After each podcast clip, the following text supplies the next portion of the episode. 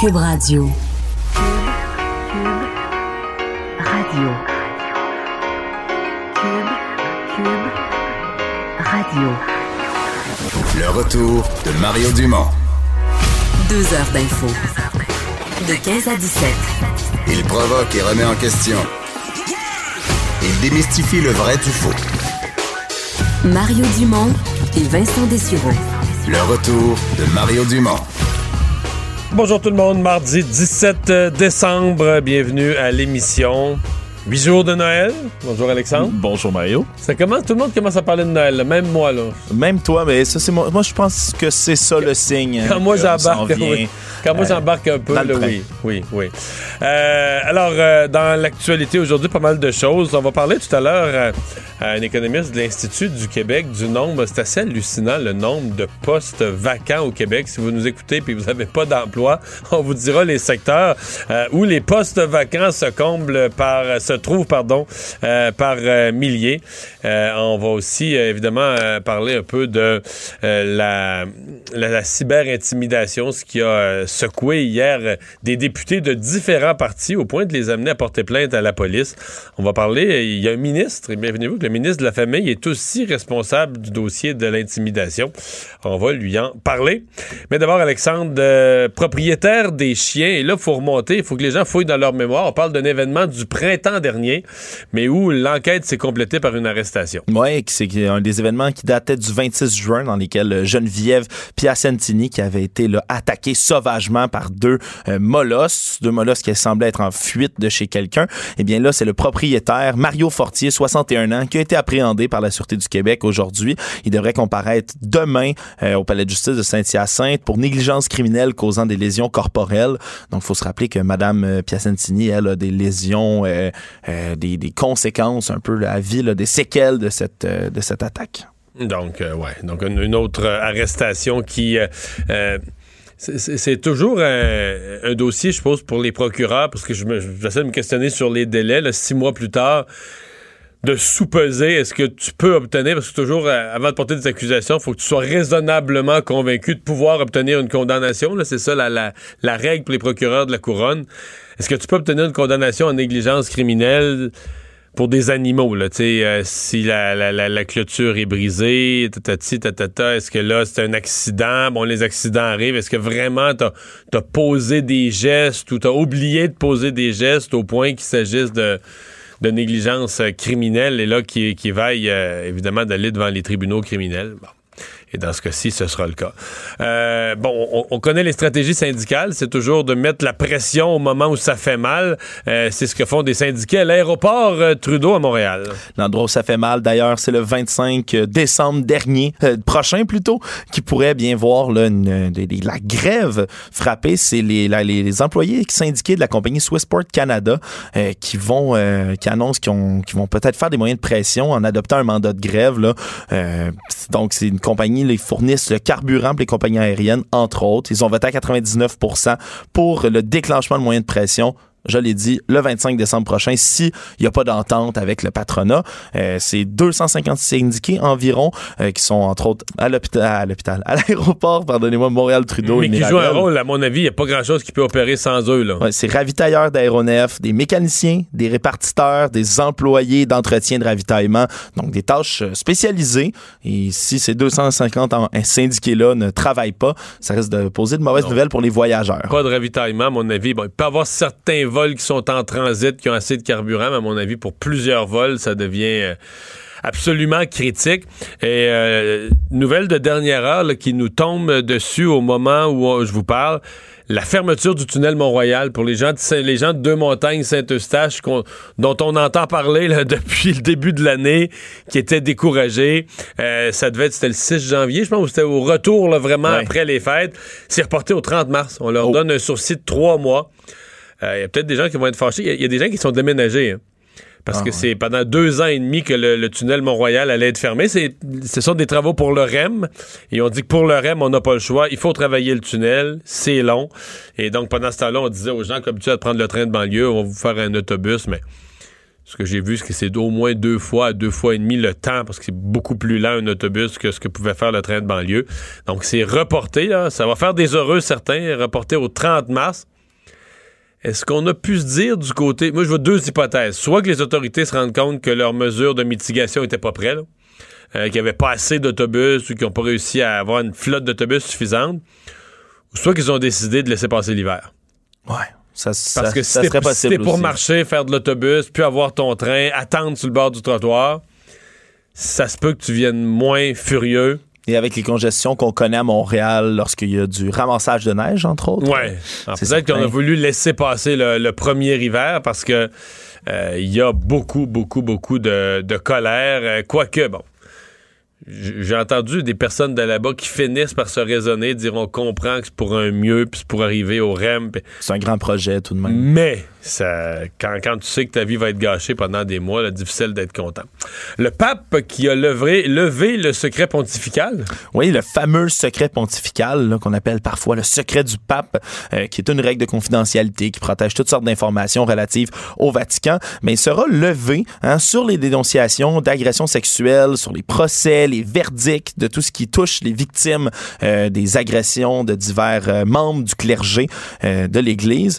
Donc, il va avoir un minimum de confidentialité, un minimum minimum pour les informations vitales, pour les, euh, les données personnelles euh, de ses membres. Mais euh, le pape a signé des instructions euh, relativement précises hein, pour le degré de confidentialité avec, le- avec lequel il va falloir juger ces informations-là pour les victimes d'agressions sexuelles. Donc, un autre pas pour le pape qui, le pape François qui s'est donné comme mandat hein, directement Ouais.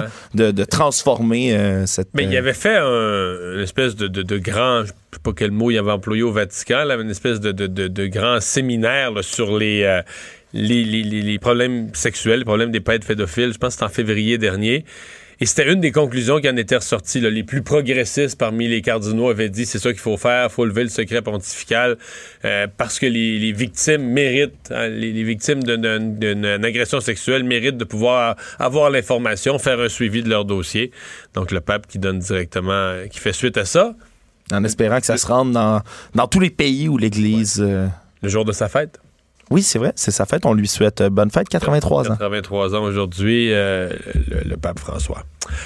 Euh, Ce sont des images, disons que c'est plus une nouvelle, on pourrait dire, pour la télé que pour la radio, parce, que les, les images sont inimaginables, mais des gens qui ont loué leur maison, qui ont loué une maison, qui sur les images initiales avaient l'air en, en parfait état, là, vraiment, vraiment impeccable, Il y a de ça huit mois à peine. Et là, huit mois plus tard, euh, on sait pas quoi penser. Une maison complètement détruite hein, dans l'anneau d'hier à Saint-Calixte. Selon les images qu'on a pu voir. C'est pas là, les- abîmé, c'est pas abîmé un petit peu que les coins de comptoir sont, sont, sont frottés. Non, t'as que- pas euh, déplacé un cadre euh, quelque part d'autre. Non, Y non, y a- vraiment pas. La maison est. Mais en fait, c'est- fait volontairement à bord à clous. là. Je veux dire, la maison est démolie. Les planchers, les murs, les plafonds dans certaines pièces, les, on- on- Les cloisons. Ouais, ouais, les cloisons sont arrachées comme si on avait ten- presque tenté de, de- de vendre à la ferraille des morceaux de la maison. Ça a pas. euh, des images qui ont secoué quand même. Euh, évidemment, on, on se demande des raisons. Pour l'instant, on n'a pas d'explica- locataires. on n'a pas Il n'y a pas d'explica- d'explication pour les locataires. Il manque l'isolation. Il manque des murs de soutien. Donc, euh, évidemment, les propriétaires de la maison qui sont un peu impuissants à la suite de cette découverte-là, qui vont faire une plainte à la Régie du logement euh, du Québec de façon urgente, mais avec les délais qu'on connaît à la Régie, euh, on va leur espérer que ça passe vite parce que c'est... euh, une situation qui semble pas pouvoir tenir dans le cas de cette maison-là. Ouais. Des gens qui ne doivent pas avoir. Parce que bon, tu toujours des recours à la régie du logement pour les évincer, pour les obliger à sortir. Mais dans ce cas-ci, euh, une fois que tout est démoli, je, veux dire, ils peuvent, je pense qu'ils peuvent même plus. Ils sont comme évincés de force. Ils ne peuvent plus habiter dans une maison euh, démolie comme ça. Mais qu'est-ce qu'ils ont vraiment comme recours? Est-ce que les gens qui ont fait ça ont des biens? Est-ce que les gens qui ont fait ça ont des avoirs? Parce qu'à mon avis, c'est des dommages de, Ben, dans, les, dans les six chiffres. Là. si c'était une voiture, on dirait perte totale. Oui, ça, c'est sûr. C'est certain. Il manque les foyers, il manque le patio en arrière qui a disparu complètement. Est-ce qu'ils ont vendu des matériaux? Est-ce qu'ils ont, est-ce qu'ils ont chauffé? Ben, Moi, j'ai hâte d'avoir les détails de cette histoire-là. Est-ce qu'ils ont Ouais, chauffé? Est-ce qu'ils ont brûlé? Par exemple, le patio, est-ce qu'ils l'ont brûlé? Est-ce qu'ils ont fait du feu avec le bois du patio? Ben, ils ont enlevé les foyers aussi. Ah. Ouais, ils ont enlevé l'isolation. Mais c'était un bon morceau, euh, bon morceau de robot quand même, Mario. Ils ont, ils ont enlevé l'isolation aussi. Alors, il fait froid. Il aurait pu brûler le patio, mais ils ont aussi enlevé les foyers. Bon. Bon. Mais oui, on aura sans doute. Là que dans les heures à venir ou les jours à venir, on va avoir plus de détails. Pour l'instant, ce sont les photos qui ont été publiées par le propriétaire là, sur, sur Facebook qui, qui, font le tour et qui soulèvent toutes ces, toutes ces questions. une étude qui était critique sur Hydro-Québec concernant le, les, les, les les effets de sa réforme des tarifs. Et là, c'est Hydro qui réplique. Oui, une, autre, une, étude là, de l'auteur Jean-François Blain de l'IRIS euh, qui était sortie, qui portait des conclusions euh, sur le fait que les tranches, euh, les, tranches de Hydro, les nouveaux tarifs hein, qui vont être gelés, on s'en rappelle, le projet de loi 34, vont affecter les classes, pas la classe moyenne, mais si on veut les gens qui ont un plus faible revenu plus durement. Hydro-Québec qui réfute les conclusions de tout ça, qui disent que c'est des conclusions qui sont hâtives, qui sont basées sur des données probante. Euh, eux, la société d'État, disent que la hausse de la limite de la première tranche de consommation qu'on appelle, qui était passée de 30 kWh à 40 kWh, euh, ça l'a aidé au contraire euh, les gens plus démunis. Donc, c'est certain que personne semble s'entendre dans ce dossier-là.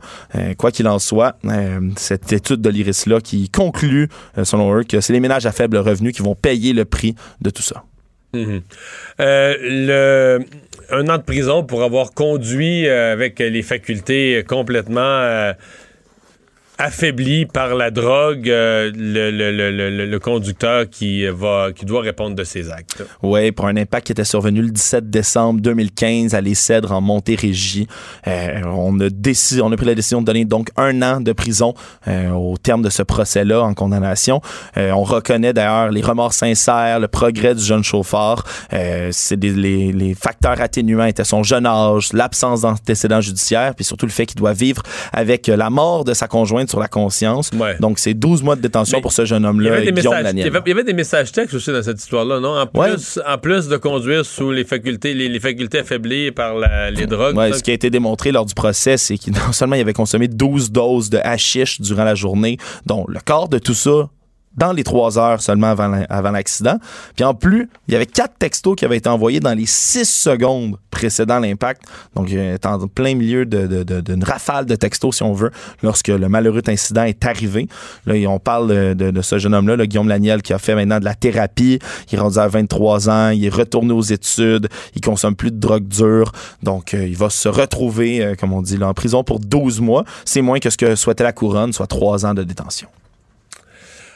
On vous parle d'une euh, étude, euh, je l'ai mentionné en début d'émission. Euh, c'est bon, on parle, on, a souvent le sujet des pénuries de main d'œuvre à, l'ordre du jour. Mais dans ce cas-ci, c'est, on regarde ça par, par un peu une autre lorgnette, par la lorgnette des postes vacants, c'est-à-dire combien dans le marché du travail euh, il y a euh, de postes affichés, combien il y a d'entreprises ou d'organisations qui sont à la recherche de main-d'œuvre. C'est l'Institut du Québec qui nous euh, présente ça. on a avec nous Simon Savard, qui est économiste à l'Institut du Québec. Bonjour. Bonjour, M. Dumont. 137 500 postes vacants au Québec. Oui, ben en fait, il faut dire que c'est une augmentation d'à peu près 20 000 postes vacants par rapport à la même date l'année passée, mais c'est une légère baisse par rapport au trimestre dernier. Donc, est-ce que ça va se stabiliser? Est-ce que ça va continuer à augmenter? Euh, Mais c'est énorme quand même. Là. Oui, ça reste que c'est élevé. Euh, c'est certain qu'il y a des secteurs qui sont plus touchés, comme par exemple la restauration, l'hébergement, le commerce de détail. Euh, donc, typiquement, c'est des secteurs où les salaires sont un peu plus faibles. Peut-être que les conditions de travail sont un peu moins intéressantes aussi.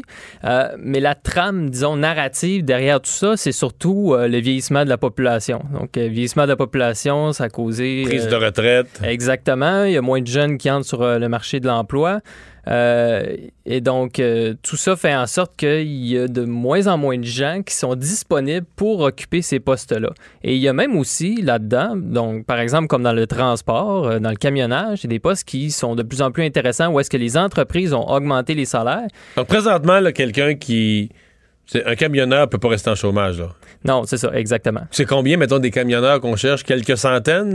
mille? Des milliers? Ben, en fait, les données qui sont là-dedans, ça comprend euh, plusieurs secteurs. Le grand secteur des transports. C'est ça, exactement. Donc, c'est difficile d'évaluer avec, euh, avec certitude. Mais ce que ça veut dire, c'est que oui, il y a les salaires, il y a les conditions, mais il y a aussi le fait que lorsqu'on fait du camionnage, souvent, on est parti euh, plusieurs jours sur la route et donc. non, c'est des contraintes. Pas, eh, exactement. En même temps, la plupart, les métiers où on cherche du monde, là, c'est quoi la proportion? Je demande en gros, mais qui requiert une formation, un diplôme important, là, parce qu'évidemment, il y, a bien des domaines où on cherche quelqu'un, mais c'est des, domaines spécialisés, le secteur de la santé, n'importe quoi. faut que tu sois diplômé là-dedans. On va pas embaucher un journalier ou n'importe qui. Versus, justement, vous parlez de restauration, hôtellerie, où là, tu peux embaucher plus large. Tu peux embaucher. Euh, c'est surtout de la main-d'œuvre spécialisée ou surtout de la main-d'œuvre en général qui est cherchée? Ben, en fait, ce qu'on observe, c'est que c'est surtout de la main-d'œuvre qui est peu qualifiée, donc euh, qui possède un diplôme de niveau euh, d'études secondaires ou moins. mais c'est aussi des postes où est-ce que c'est peu d'expérience qui est requis. Donc, euh, ce qui arrive, c'est que dans les postes où est-ce que les gens ont beaucoup d'expérience, euh, ben, les gens vont aller d'une entreprise à une autre, puis ça va être relativement facile. Mais dans des postes euh, dans le secteur de la vente de détail ou dans la restauration, où est-ce que les entreprises ils cherchent des gens, mais il n'y en a juste pas. Il n'y a, juste pas de hmm. gens pour occuper ces postes-là. Et des fois. Mais en même temps, ça prend pas une grosse formation. N'importe qui pourrait, euh, pourrait aller travailler là avec un minimum, disons, de, capacité. Absolument. OK. Euh, une des choses qui est, qui est frappante, c'est la hausse du nombre de postes qui sont affichés depuis plus de 90 jours. Là, on parle d'une entreprise un peu désespérée. quand ça fait trois mois que ton poste est affiché. Oui, ça, je pense que c'est la nouvelle euh, de ce bilan-là.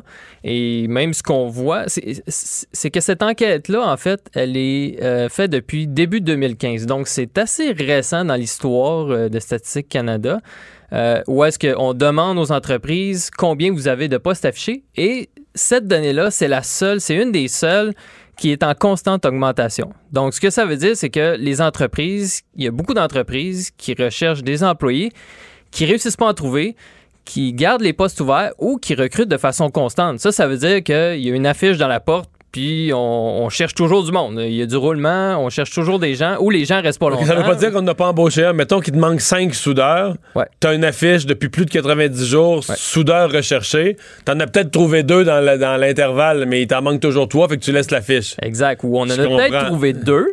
Et finalement, à la dernière minute, il y en a un des deux qui a dit euh, ben, finalement, il y a une autre entreprise qui m'a offert une offre qui est beaucoup plus intéressante. Euh, puis notamment en soudure, ça, c'est des domaines aussi où est-ce que euh, il y a peu de gens qui vont dans la formation, qui vont dans, dans les écoles. ça, ce qui en manque, tous ces métiers, ce qu'on appelle les métiers, la formation professionnelle, soudeur, oui, il en manque. Dans... Ça entre dans les métiers où est-ce qu'il y a moins, disons, de qualifications requises. comme par exemple, quand on regarde l'immigration, on voit que c'est certain que il y a beaucoup de gens qui, arrivent de l'immigration qui ont beaucoup de diplômes, qui ont euh, soit un baccalauréat ou un diplôme de deuxième cycle. Mhm. Euh, donc, à ce moment-là, ben, ça serait ça serait de se poser la question est-ce que est-ce que c'est plus des gens qui ont plus de diplômes ou est-ce que on, veut vraiment aller cibler les besoins du marché du travail? Donc euh, avec des gens de métier mais dans des métiers très très en demande là. Exactement. Mais ça se fait déjà, il y a des entreprises qui vont dans des missions de recrutement en Europe euh, donc pour aller euh, pour aller chercher des gens mais après ça faut faire venir ces gens-là, ça coûte des sous aux entreprises aussi. Euh, donc, c'est pas un problème qui est simple. Les taux de postes vacants les plus élevés, il n'y aura probablement pas de surprise, mais c'est encore la grande région Québec-Chaudière-Appalaches, Québec, Rive-Sud de Québec, c'est encore là que c'est que le, on est plus proche du plein emploi. Oui, absolument. Puis en fait, euh, ce qui est, ce qui est surprenant, c'est qu'il y a des régions comme la Gaspésie, les îles de la Madeleine, que c'est en augmentation, alors que typiquement, euh, bon, c'est un peu plus faible qu'ailleurs, étant donné qu'il y a beaucoup d'emplois saisonniers, tout ça. Donc là, euh, beaucoup d'emplois vacants, en, toute proportion gardée, mais dans des régions comme la Gaspésie. Oui, mais il y a aussi, bon, en Montérégie. Montréal, c'est toujours un petit peu en dessous de la moyenne provinciale. C'est sûr qu'à Montréal, la différence de toutes les autres régions, c'est qu'il y a une croissance de la population active qui est beaucoup plus élevée. C'est là qu'arrivent les nouveaux arrivants. Exactement, c'est ça. Qui souvent vont sauter vite au début, s'ils parlent pas tout à fait la langue, vont sauter vite sur des premiers emplois pour au moins commencer à faire quelque chose, avoir des revenus, se mettre sur le marché du travail. Non seulement les nouveaux arrivants, mais c'est aussi une ville universitaire. Donc, euh, il y a plus d'étudiants, c'est vrai. Exactement. Il y a plus d'étudiants, par exemple, pour occuper les emplois en restauration qui ont lieu les soirs et les fins de semaine. Euh, dans le commerce de détail aussi, c'est la même chose. OK. Fait que le, taux de postes vacants est moins élevé à Montréal. Un petit peu plus faible, oui. OK. Exact. Euh, le taux de postes vacants va être aussi élevé dans des régions euh, très éloignées, comme le nord du Québec ou la côte nord ou des régions. Euh, sur ça, je pense qu'il faut peut-être être un petit peu prudent parce que, donc, c'est une enquête. c'est des échantillons qui sont assez restreints pour ces, pour ces régions-là. Euh, donc oui, on voit une augmentation, mais là, à savoir après ça, est-ce que c'est euh, autant que, bon, à 4,2% de postes vacants pour, euh, pour le nord du Québec? Je resterais prudent sur, sur ces régions-là. OK. Comment. Euh, en fait, comme- comment vous pensez que les employeurs s'y prennent pour, prenons ceux qui ont un 90 jours et plus, est-ce que vous mesurez ça ou vous allez mesurer ça, euh, la- la- la- l'accroissement de salaire? C'est-à-dire que si moi j'ai un poste depuis 90 jours là, puis que personne n'a appliqué, là, Ouais. ben là, euh, je vais arracher la fiche dans le sens que je vais me dire, euh, c- tu sais, il y a un signe des temps. C'est comme si ta maison est à vendre à, à 500 000 là, puis qu'elle n'est pas vendue au bout de au bout de, cinq- au bout de, de 7, 8 mois, 10 mois. ben, Peut-être faut que tu révises ton prix, il faut que tu changes quelque chose. Est-ce que dans ce cas-ci, il y a des gens qui, qui, qui mettent une. Vont, vont- vont remettre le salaire à la hausse ou essayer justement d'intéresser les. Est-ce qu'on le sent, ça, dans la hausse générale des salaires? Ben, en fait, il faut préciser que cette enquête-là, c'est du point de vue des entreprises. Il y a aussi l'enquête sur la population active qui est, elle, du point de vue euh, des employés, donc des individus. Puis là, ce qu'on voit, c'est que les salaires sont en forte hausse depuis l'an passé. Donc, dans notre dernier bilan mensuel qu'on a fait à ce niveau-là, c'est que, bon, on voit une accélération dans les salaires. Donc là, est-ce que c'est un signe, justement, que les entreprises se réajustent pour Réagissent à la pénurie, là? Exactement. Sauf que dans certains domaines, tout ce que ça pourrait faire, c'est prendre un employé dans une entreprise puis l'envoyer dans une autre entreprise. Donc, on n'est pas plus gagnant. Tu crées un poste vacant, tu déplaces le poste vacant. Exact- exactement. Euh, donc, tout part, en fait, justement, du vieillissement de la population, du bassin de population active qui est plutôt restreint. euh, puis, Mm. on, on le voit dans les prévisions qui va le devenir de plus en plus dans les prochaines années. Donc, Mm. il faut trouver euh, des solutions à, à moyen long terme. Le, nombre de, Québécois et de Québécoises sur l'aide sociale a baissé au fil des années, mais il reste bon an, mal an, là, dans, puis j'enlève les, les personnes inaptes au travail, là. Il reste quand même un 100 000 personnes, je fais un chiffron, là, mais autour de 100 000 personnes qui sont désignées aptes au travail. Qu'on le veuille ou non, ça la soulève cette question-là. Bon, je le sais, on nous dit là-dedans, il y en a qui sont, il y en a qui sont poqués, il y en a qui ont des problèmes de toxicomanie. Bon, ok, il faut qu'ils passent à travers une cure ou une thérapie avant. Euh, Il y en a qui sortent de prison, sont difficiles à embaucher, mais, mais sur le total, c'est quand même difficile de dire c'est quelqu'un qui part là, un, un matin puis qui dit moi à la fin de la journée au coucher du soleil là, je vais travailler, je vais avoir une job. Il me semble que ça a l'air possible. là. Oui, mais ce qu'il faut dire par contre, c'est que ben, il y a déjà des mesures qui sont en place Mm. par le gouvernement pour aider ces gens-là à intégrer le marché du travail, mais c'est une des solutions. Il y en a plusieurs, évidemment. Euh, puis après ça, bon, on, on parle des, des domaines de qualification. Il y a quand même des postes vacants là-dedans qui demandent un certain nombre de qualifications. Euh, donc, euh, s'il y a des gens qui ont quitté le marché du travail pendant longtemps et reviennent, c'est pas nécessairement évident de se replacer facilement euh, Le jour 1, là. ouais. sur le marché du travail. Et les dynamiques de main-d'œuvre, c'est très régional, c'est très local. Donc, ça se vit d'une région à l'autre, ça peut être très, très différent. Ben, euh, ouais. 137, ce que je retiens, 137 000 postes vacants au Québec. Il y en a dans toutes les régions. On, on est loin de l'époque où le gros problème, c'était. Il, il manquait. Oui. Il, y avait, il y avait 500 000 chômeurs ou 300 000 chômeurs. Il manquait 300, 300 000 jobs au Québec, là. Oui, disons que le paradigme est assez différent. Euh, on a espérance que ça va, dans les dix prochaines années, que ça va commencer à se stabiliser. Euh, mais bon, je j'ai pas de boule de cristal non plus. L'avenir va nous le dire. Voilà. Merci beaucoup d'avoir été là. Simon Merci Savard, économiste à l'Institut du euh, Québec. Euh, Alexandre, dans l'actualité, on parle aussi de ces manifestations en France. Euh, je voyais ce matin, j'en parlais d'ailleurs à LCN, que ça commence à avoir des effets à Paris. Il y a des hôteliers, des restaurateurs qui sentent la ville se vider des touristes. On parle de 30 à 60 Ben, tout le matin, t'es- t'en irais-tu à Paris? Mais en ce moment, disons que ça Ben, me ça me tenterait moins. tu peux quasiment plus te déplacer. là. Ben, tout est paralysé, les tout est transports paralysé. en commun. euh, On, on- on parlait d'ailleurs de, de centaines de kilomètres de bouchons de circulation autour de Paris, en banlieue de Paris, dans Paris, puis d'autres. Parce qu'il n'y a euh, plus les trains. il n'y a plus les trains, les métros, la moitié des lignes de métro sont complètement fermées. Euh, on parlait même de coupures d'électricité dans le sud-ouest et dans le centre-est euh, qui ont été revendiquées par le puissant syndicat CGT, qui menace d'ailleurs de faire des coupures d'électricité plus massives. C'est des dizaines de milliers de Français qui sont victimes de ces coupures de courant-là. Donc, tu le dis, des, des impacts euh, assez euh, directs. si Mais je veux dire, ça. Je suis pas jugé, là, parce que je suis pas français, mais. Plutôt quand j'entends ça, je me dis, ils sont tombés sur la tête, là. Quand, quand t'es rendu que ta population, se, c'est-à-dire, tu, tu te crées une crise du verglas entre, non, mais entre citoyens, là, non, mais les, syndicats disent, on va punir le reste de la population en leur coupant l'électricité, en se disant, mais ça, ça va punir le gouvernement et directement, ça va mettre une pression sur le gouvernement. Mais ça n'a pas d'allure, là. Non, mais c'est effectivement, c'est complètement fou. On se gâche la vie les uns et les autres, là. La Bastille, Mario. On monte à la Bastille, Ouais. littéralement. Tu vas mais- voir que notre mois de décembre, on va l'haïr tous ensemble. C'est- C'est que de le dire, le 13e jour de grève, il y avait 250 000 manifestants là, qui étaient comptés euh, de part et d'autre par la police, par la préfecture. En milieu d'après-midi aujourd'hui, on rappelle, c'est les cheminots, les enseignants, les fonctionnaires, les avocats, les magistrats qui sont euh, en grève là, en ce moment en France. Euh, ça touche une cinquantaine même de municipalités, de villes Contre la réforme des retraites. Exactement, Euh, parce que c'est un âge euh, qu'on appelle l'âge d'équilibre, qui est considéré comme la ligne rouge dans ce dossier-là, euh, qui va devenir 64 ans en 2027, qui est pour l'instant 62 ans. Euh, c'est que tout le monde peut continuer à partir à la retraite à 62 ans, mais il y a un malus sur sa pension, puis un bonus si on reste après 62 ans. Ce qui est tout à fait logique, là.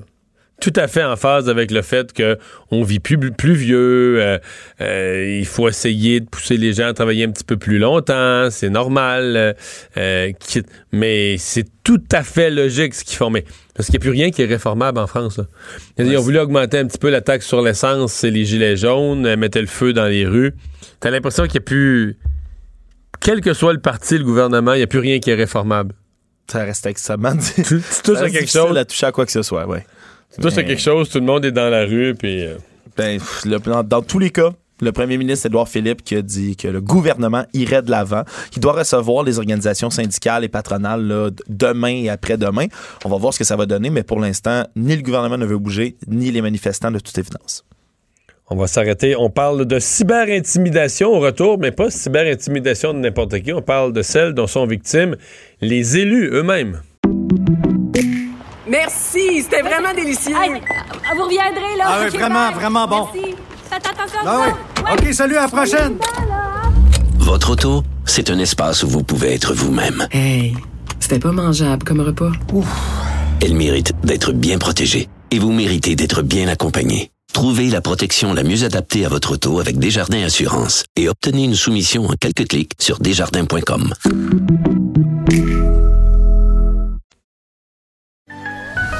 retour de Mario Dumont. Parce qu'il ne prend rien à la légère.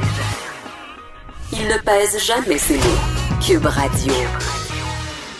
Alors, c'était un des gros thèmes de l'actualité euh, d'hier. Euh, ça a commencé avec une députée de Québec solidaire qui a dit, ben moi, j'ai reçu des, des propos, euh, des messages euh, suffisamment haineux pour dire c'est pas juste que c'est... hein, c'est, c'est- c'est pas juste euh, quelque chose qu'on qu'on peut traiter à la légère, ou c'est pas juste quelque chose qu'on fait, on fait là, on efface le message.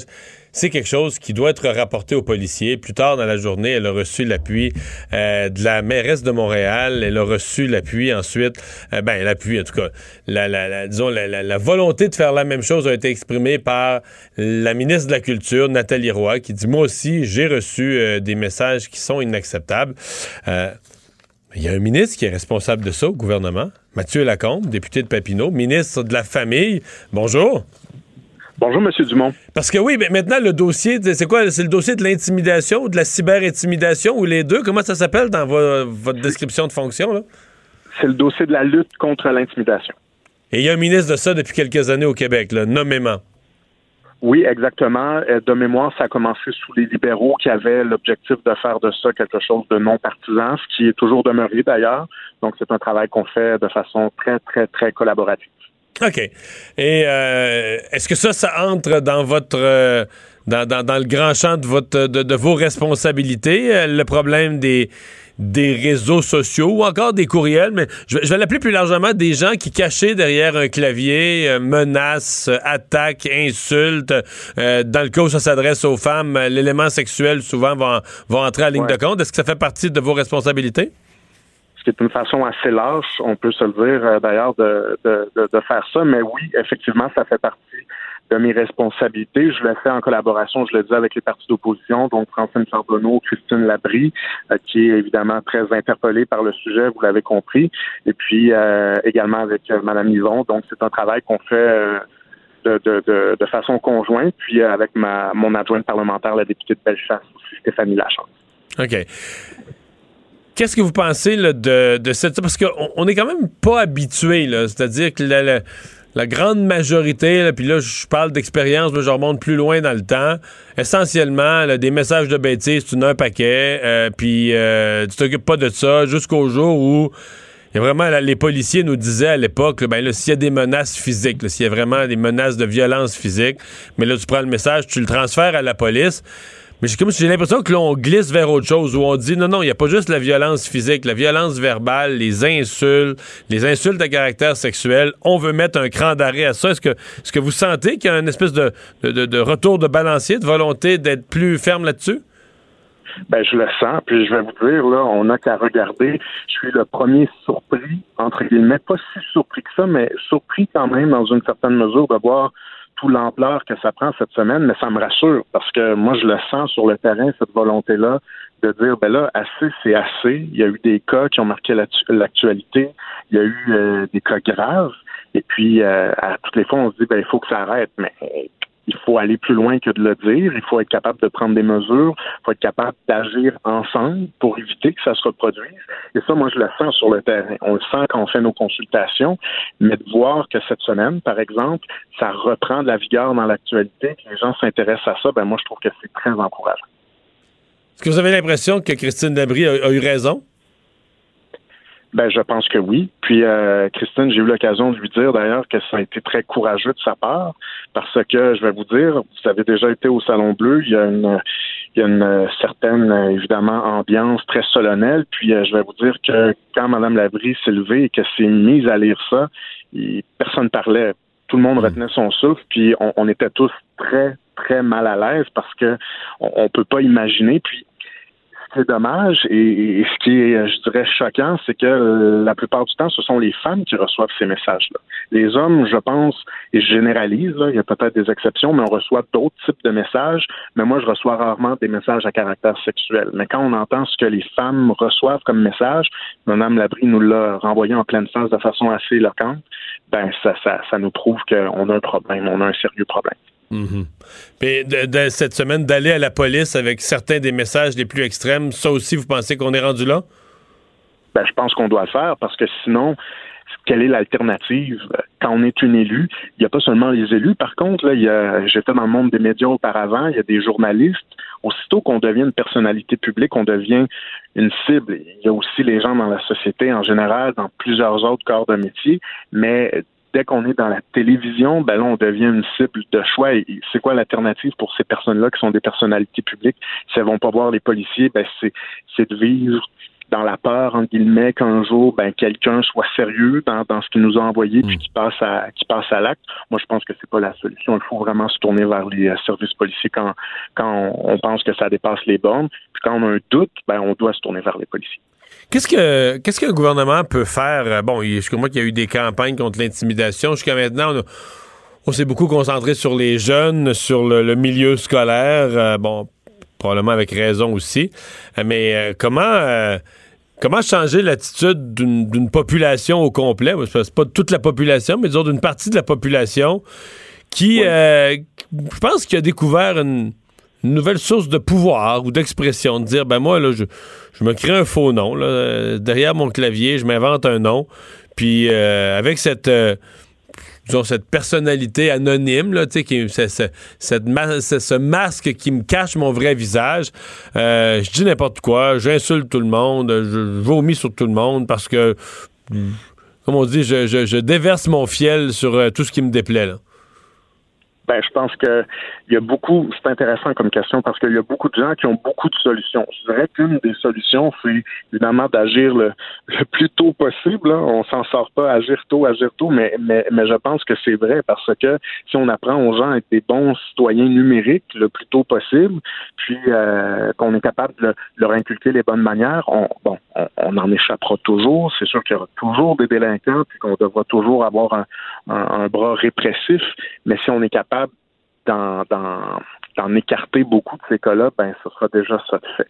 Puis éduquer les parents aussi, parce que les enfants reproduisent souvent ce que les parents font. Si on, j'avais cette discussion-là avec des experts en intimidation lorsqu'on a fait notre consultation nationale à Québec, qui nous disaient, ben, dans beaucoup de cas, on oublie de s'adresser aux parents. Ben, l'enfant a beau être sensibilisé à l'école, par exemple, ou dans des ateliers, s'il revient à la maison et puis qu'il voit son père insulter ou sa mère insulter les gens au téléphone, et puis euh, être malcommode ou être impoli ou euh, faire des menaces à des gens dans, dans les magasins, ben là, on n'est pas plus avancé non plus. Fait que je pense qu'il y a l'élément de sensibilisation, mais il y a aussi évidemment tout le côté euh, de, la, de la répression. Il faut s'assurer qu'il y a des conséquences quand on pose ces gestes-là. Puis euh, il faut voir ça.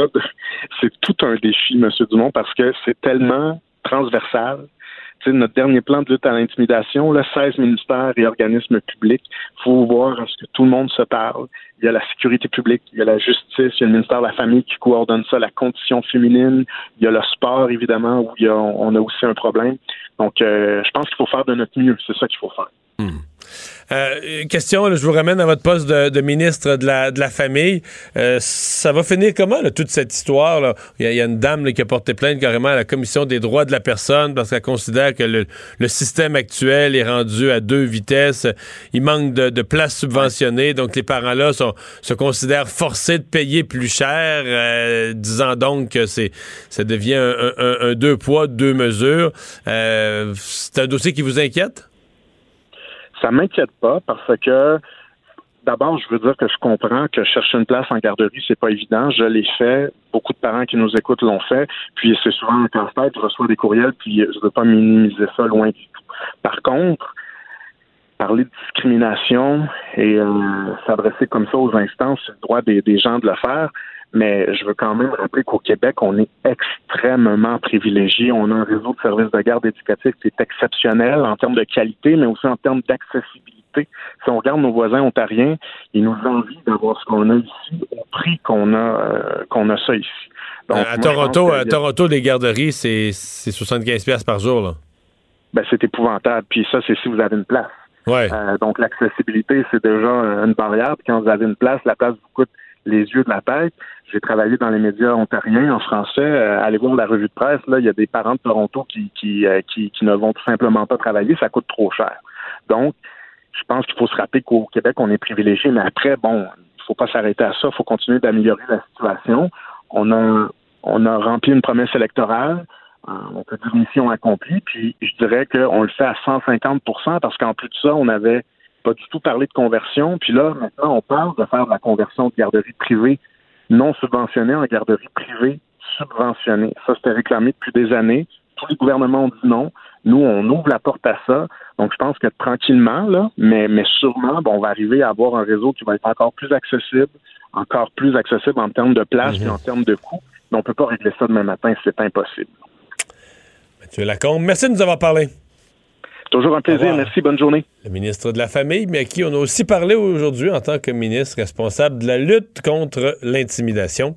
Protégez vos dépôts, c'est notre but. La SADC protège vos dépôts dans les institutions fédérales, comme les banques. L'AMF les protège dans les institutions provinciales, comme les caisses. Oh, quel arrêt! Découvrez ce qui est protégé à vos dépôts sont protégés.ca.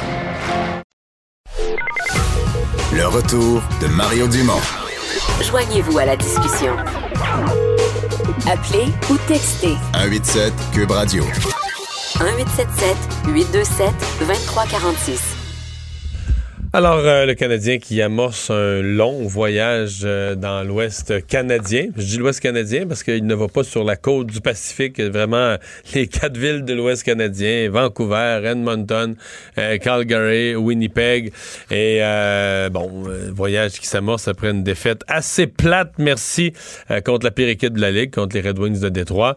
ça commence ce soir à, à Vancouver. Il y en a des questions pour ce voyage-là, entre autres de changement de gardien. Je comprends qu'on veut faire. Euh, on veut pas que Caden Primo reste inactif. Fait que là, on l'a ramené. Comme on pense que Carey Price va garder tous les matchs, euh, va garder tous les matchs dans l'Ouest, ben, on a ramené Primo euh, à Laval et on a renvoyé Lindgren dans l'avion avec l'équipe. Jean-Charles, bonjour.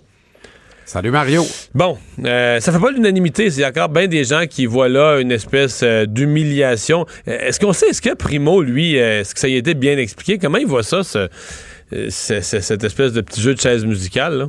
Ben moi, je suis convaincu que ça lui a été euh, très bien expliqué. J'ai aucun problème de ce côté-là. Euh, maintenant, est-ce que le kid euh, a ce qu'il faut comme caractère pour faire face à ça? Je pense que oui. Euh, c'est un gars qui a grandi, hein, qui a été élevé dans les cercles de la Ligue nationale le de hockey. hockey, puisque son père Keith a connu une brillante carrière. Alors, il est habitué à ce genre de choses-là. Il est très bien entouré. C'est certain qu'on lui a tout expliqué ça.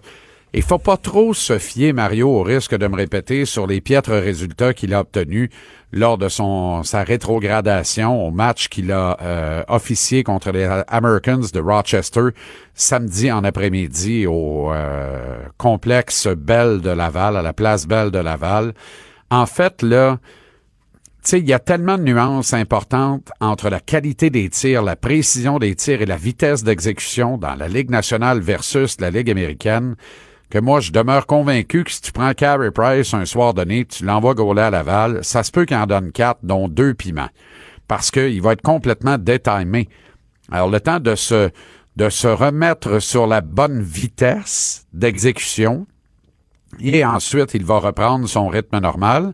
Aura-t-il le temps de se rendre là avant d'être rappelé à Montréal? Ça, c'est une intéressante question parce que moi, je suis de ceux qui prônent son rappel euh, juste après Noël, avant le départ pour la Floride, où le Canadien va affronter les Panthers de Lightning et les Hurricanes de la Caroline. Je pense qu'à ce moment-là, il méritera d'être- d'accompagner l'équipe. D'ici là, qu'il obtienne des départs avec euh, le Rocket de Laval, c'est pas euh, dramatique en soi. Charlotte Green, lui, tant qu'à moi, devrait avoir gardé son dernier match en uniforme du Canadien. Et certains voient dans le rappel de Primo, OK, euh, donc il y toi, a tu penses, quelques que, semaines de ça, tu penses qu'à moins d'une blessure, Lindgren, il, il est jamais devant le but, là? non. C'est juste, pour le, doute. juste pour le banc, Aucun juste au cas où. Aucun doute, même si Marc Bergevin a laissé planer la possibilité de le voir avoir un départ pour être capable de mesurer un certain nombre de choses avec lui. Si Marc Bergevin a besoin de conseils, il peut m'appeler, mais lui dire, moi, qu'il n'y a rien à faire avec Charlotte Grun dans cette organisation.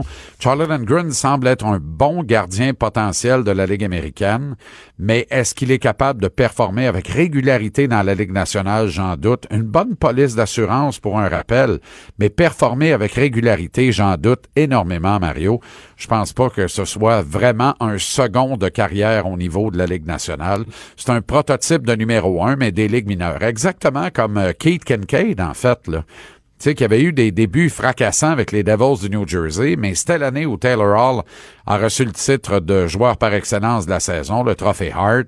Les Devils étaient entrés en série. Tout semblait aller pour le mieux dans cette équipe dont il ne reste plus grand-chose maintenant, même si elle semble sur la voie d'une belle reconstruction à grands coups d'espoir de premier plan comme Jack Hughes, notamment. Ouais, tu viens de parler de Taylor Hall. Qu'est-ce qui se passe avec lui, là? Il a été Ben, échangé, là, mais il a il été était- échangé au Coyote de l'Arizona. Il n'y avait plus le choix de l'échanger, là. Ben, en fait, euh, les Devils ont compris qu'ils ne le mettraient pas sous contrat. Alors, on le magasinait depuis un certain temps déjà. Vendredi, ça a été étonnant, mais les Devils l'ont retiré de l'alignement pour le match contre l'Avalanche du Colorado. Ça, habituellement, quand t'es apte à jouer puis t'es retiré de l'alignement, c'est qu'il y a une transaction qui branle, qui est imminente. Et ça a pris presque 72 heures après ça avant qu'on annonce la transaction vers les Coyotes de l'Arizona.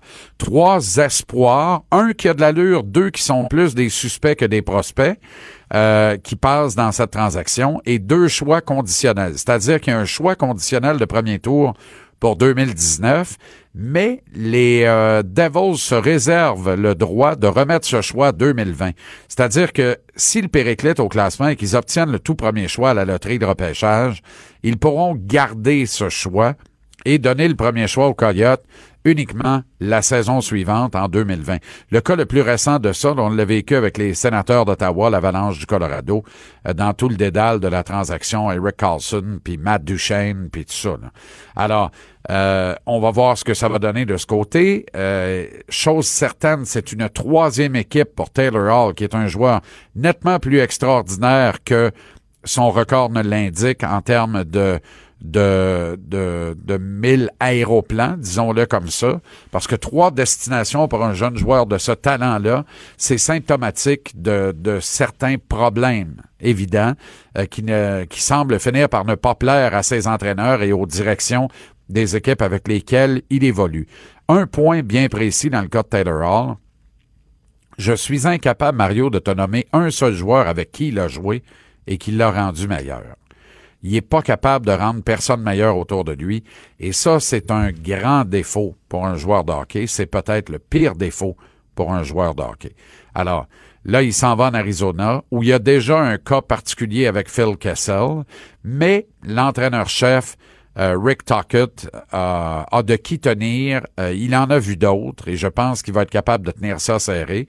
Ce qui est certain, la révélation de cette transaction-là, c'est le sérieux que mettent les Coyotes de l'Arizona qui connaissent une bonne saison, qui sont en tête de leur division et qui semblent avoir de grandes ambitions en vue du prochain tournoi des séries éliminatoires. Mais Donc, ils sacrifient, un, peu, ils sacrifient un peu l'avenir parce qu'ils croient en leur chance cette année. Exact. Mais j'ai quand même des réserves sur euh, le joueur Taylor Hall. Et je suis très, très, très content de cette transaction-là parce que ça confirme qu'il s'en vient pas à Montréal. Je pense pas que c'est un bon fit pour le Canadien. Je pense pas qu'il fallait euh, payer un jeune espoir comme Cole Caulfield ou quelque chose comme pour obtenir ses services. Pas plus qu'un haut choix de repêchage de l'Encan qui va être à Montréal ici en juin prochain. Alors, tu sais, Marc Bergevin a fait euh, une sortie qui, de, qui demeure à ce jour Ah ouais, très ça. impopulaire Il- hier hier- auprès des médias. Ouais, c'est ça. Il a rencontré les médias à Vancouver. Oui, il a rejoint l'équipe, assisté à l'entraînement, rencontré les médias. Euh, il était de fort belle humeur. Pour lui, pas de panique, maintient sa carapace, hein, un peu comme celle de l'alligator retrouvé en pleine rue à Oui. Montréal. Alors, il maintient sa carapace, ne se laisse pas atteindre, euh, garde le sang-froid, euh, limite la circulation justement sanguine dans ses veines, ne s'emporte pas comme le public le fait, comme certains membres des médias peuvent le faire, dont je suis évidemment à l'occasion. Alors lui, maintient le cap, maintient le plan. Et en même temps, comment c'est reçu dans le vestiaire, ça? Quand t'entends le directeur général dire « Je ne sacrifierai pas un jeune joueur qui représente l'avenir de cette équipe pour espérer peut-être faire les séries cette année. » Ça veut dire que les séries cette année, il On croit, oublie pas- ça. il croit pas plus que ça, Mario. Tu comprends? Alors, c'est un peu là où on se retrouve, là, tu sais. Alors, moi, j'ai l'impression, on va voir comment ça va aller. Moi, je suis un partisan de jouer les jeunes dans une saison de transition comme ça. Mais en même temps, comme tu as peu d'espoir de participer aux séries éliminatoires, est-ce qu'il ne vaudra pas mieux, quelque part euh, en janvier, février, retourner tous ces jeunes à Laval et dire à Joël Bouchard, faisant des gagnants, faisant des champions, essaie de veiller le plus tard possible en série éliminatoire, à grands coups de Peleg, à grands coups de Suzuki, à grands coups de Kotkaniemi, pourquoi pas? Pourquoi pas? Alors, c'est à voir. Tu sais, il y a en masse de vétérans à Laval là, qui vont être capables de venir finir la saison ici à Montréal. Tu sais, des Carl Osner, des Dale Weiss, puis tout ça, là. Tu peux amener ça ici, là, sans danger, puis retourner des gars comme Riley Barber, puis des gars comme ça, pour que le Rocket veille tard en série éliminatoire le printemps prochain, et que les meilleurs d'entre eux reviennent à Montréal à par la grande porte euh, en vue du camp d'entraînement de l'automne euh, prochain. Parce que l'année prochaine, on prépare une saison, une saison gagnante, là. Ah ben, t'as pas le choix, là. Là, à compter de l'an prochain, Mario, là, moi, je vais tenir un tout autre discours, là. Puis je te prie de me croire, là. Tu peux enregistrer ce que je te dis là, puis garder ça. L'an prochain, Cole Caulfield va être arrivé. Tu peux plus te tromper l'an prochain. Tu comprends? Un gars comme Caulfield, là, perce l'alignement, les jeunes poussent, Primo va être là, il y aura plus de questions, il en va-tu à Laval, il en va-tu en haut, il en va-tu en bas? Non, non, il reste en haut. C'est ça qui est ça. Et l'an prochain, tu ne peux pas te tromper. Au, au repêchage à venir en juin prochain, tu ne peux pas te tromper. Si tu es capable d'ajouter un joueur autonome d'impact au 1er juillet, tu ne peux pas te tromper. Autrement dit, la face de l'équipe va continuer de changer en vue de la saison prochaine, puis c'est bien correct comme ça. Puis tu sais, quand Marc Bergevin, la plus drôle de ses réponses, là, ça a été quand on l'a questionné sur euh, Claude Julien, le statut de Claude Julien avec l'équipe. Il a dit non, non, non, non, non, non. Tu sais, en voulant dire non, non, il n'y a pas de danger. C'est sûr qu'il n'y a pas de danger. Il n'y a aucun danger que Claude Julien perde son poste à court et moyen terme. Mais le moyen terme, pour moi, c'est la fin de l'actuelle saison en avril. Après ça, il va falloir réviser tout ça. Est-ce qu'on a vraiment le bonhomme pour diriger une jeune équipe de la Ligue nationale, faire confiance à ces kids-là, les remettre sur la glace, soir après soir après soir? Regarde ce qu'on a fait à Vancouver. Quand on a terminé les Sedin, la saga des Sedin ou le, le règne des jumeaux Sedin avec les Canucks, il y a eu quelques années plus difficiles. On a réussi à enrôler de très bons choix de repêchage, dont un ce soir là, aurait été extraordinaire à la gauche de Shea Weber.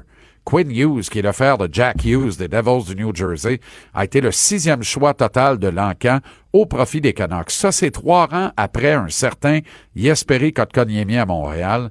Et là, il a 26 points en 33 matchs. C'est le quart arrière sur l'avantage numérique.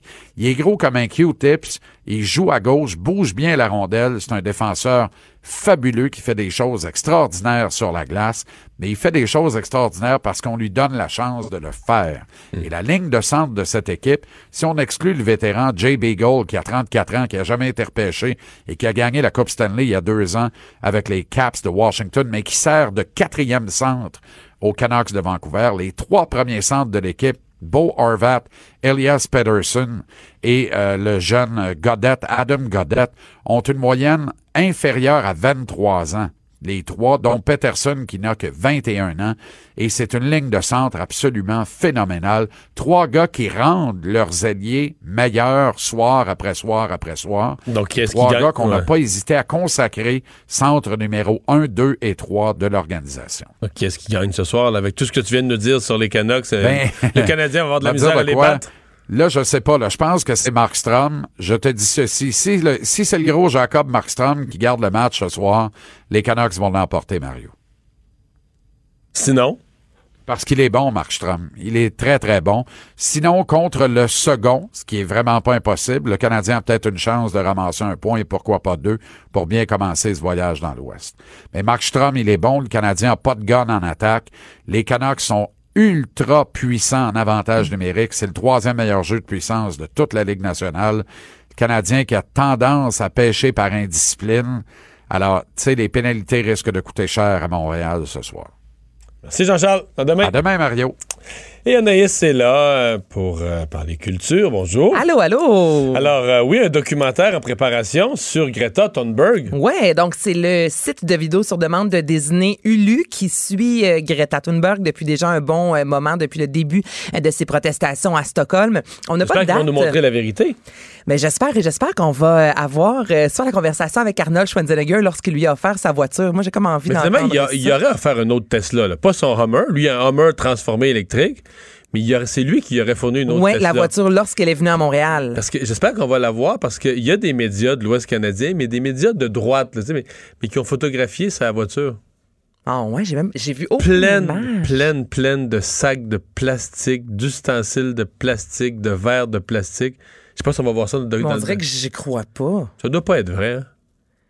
Ben, Non, je me dis que ça doit pas être vrai.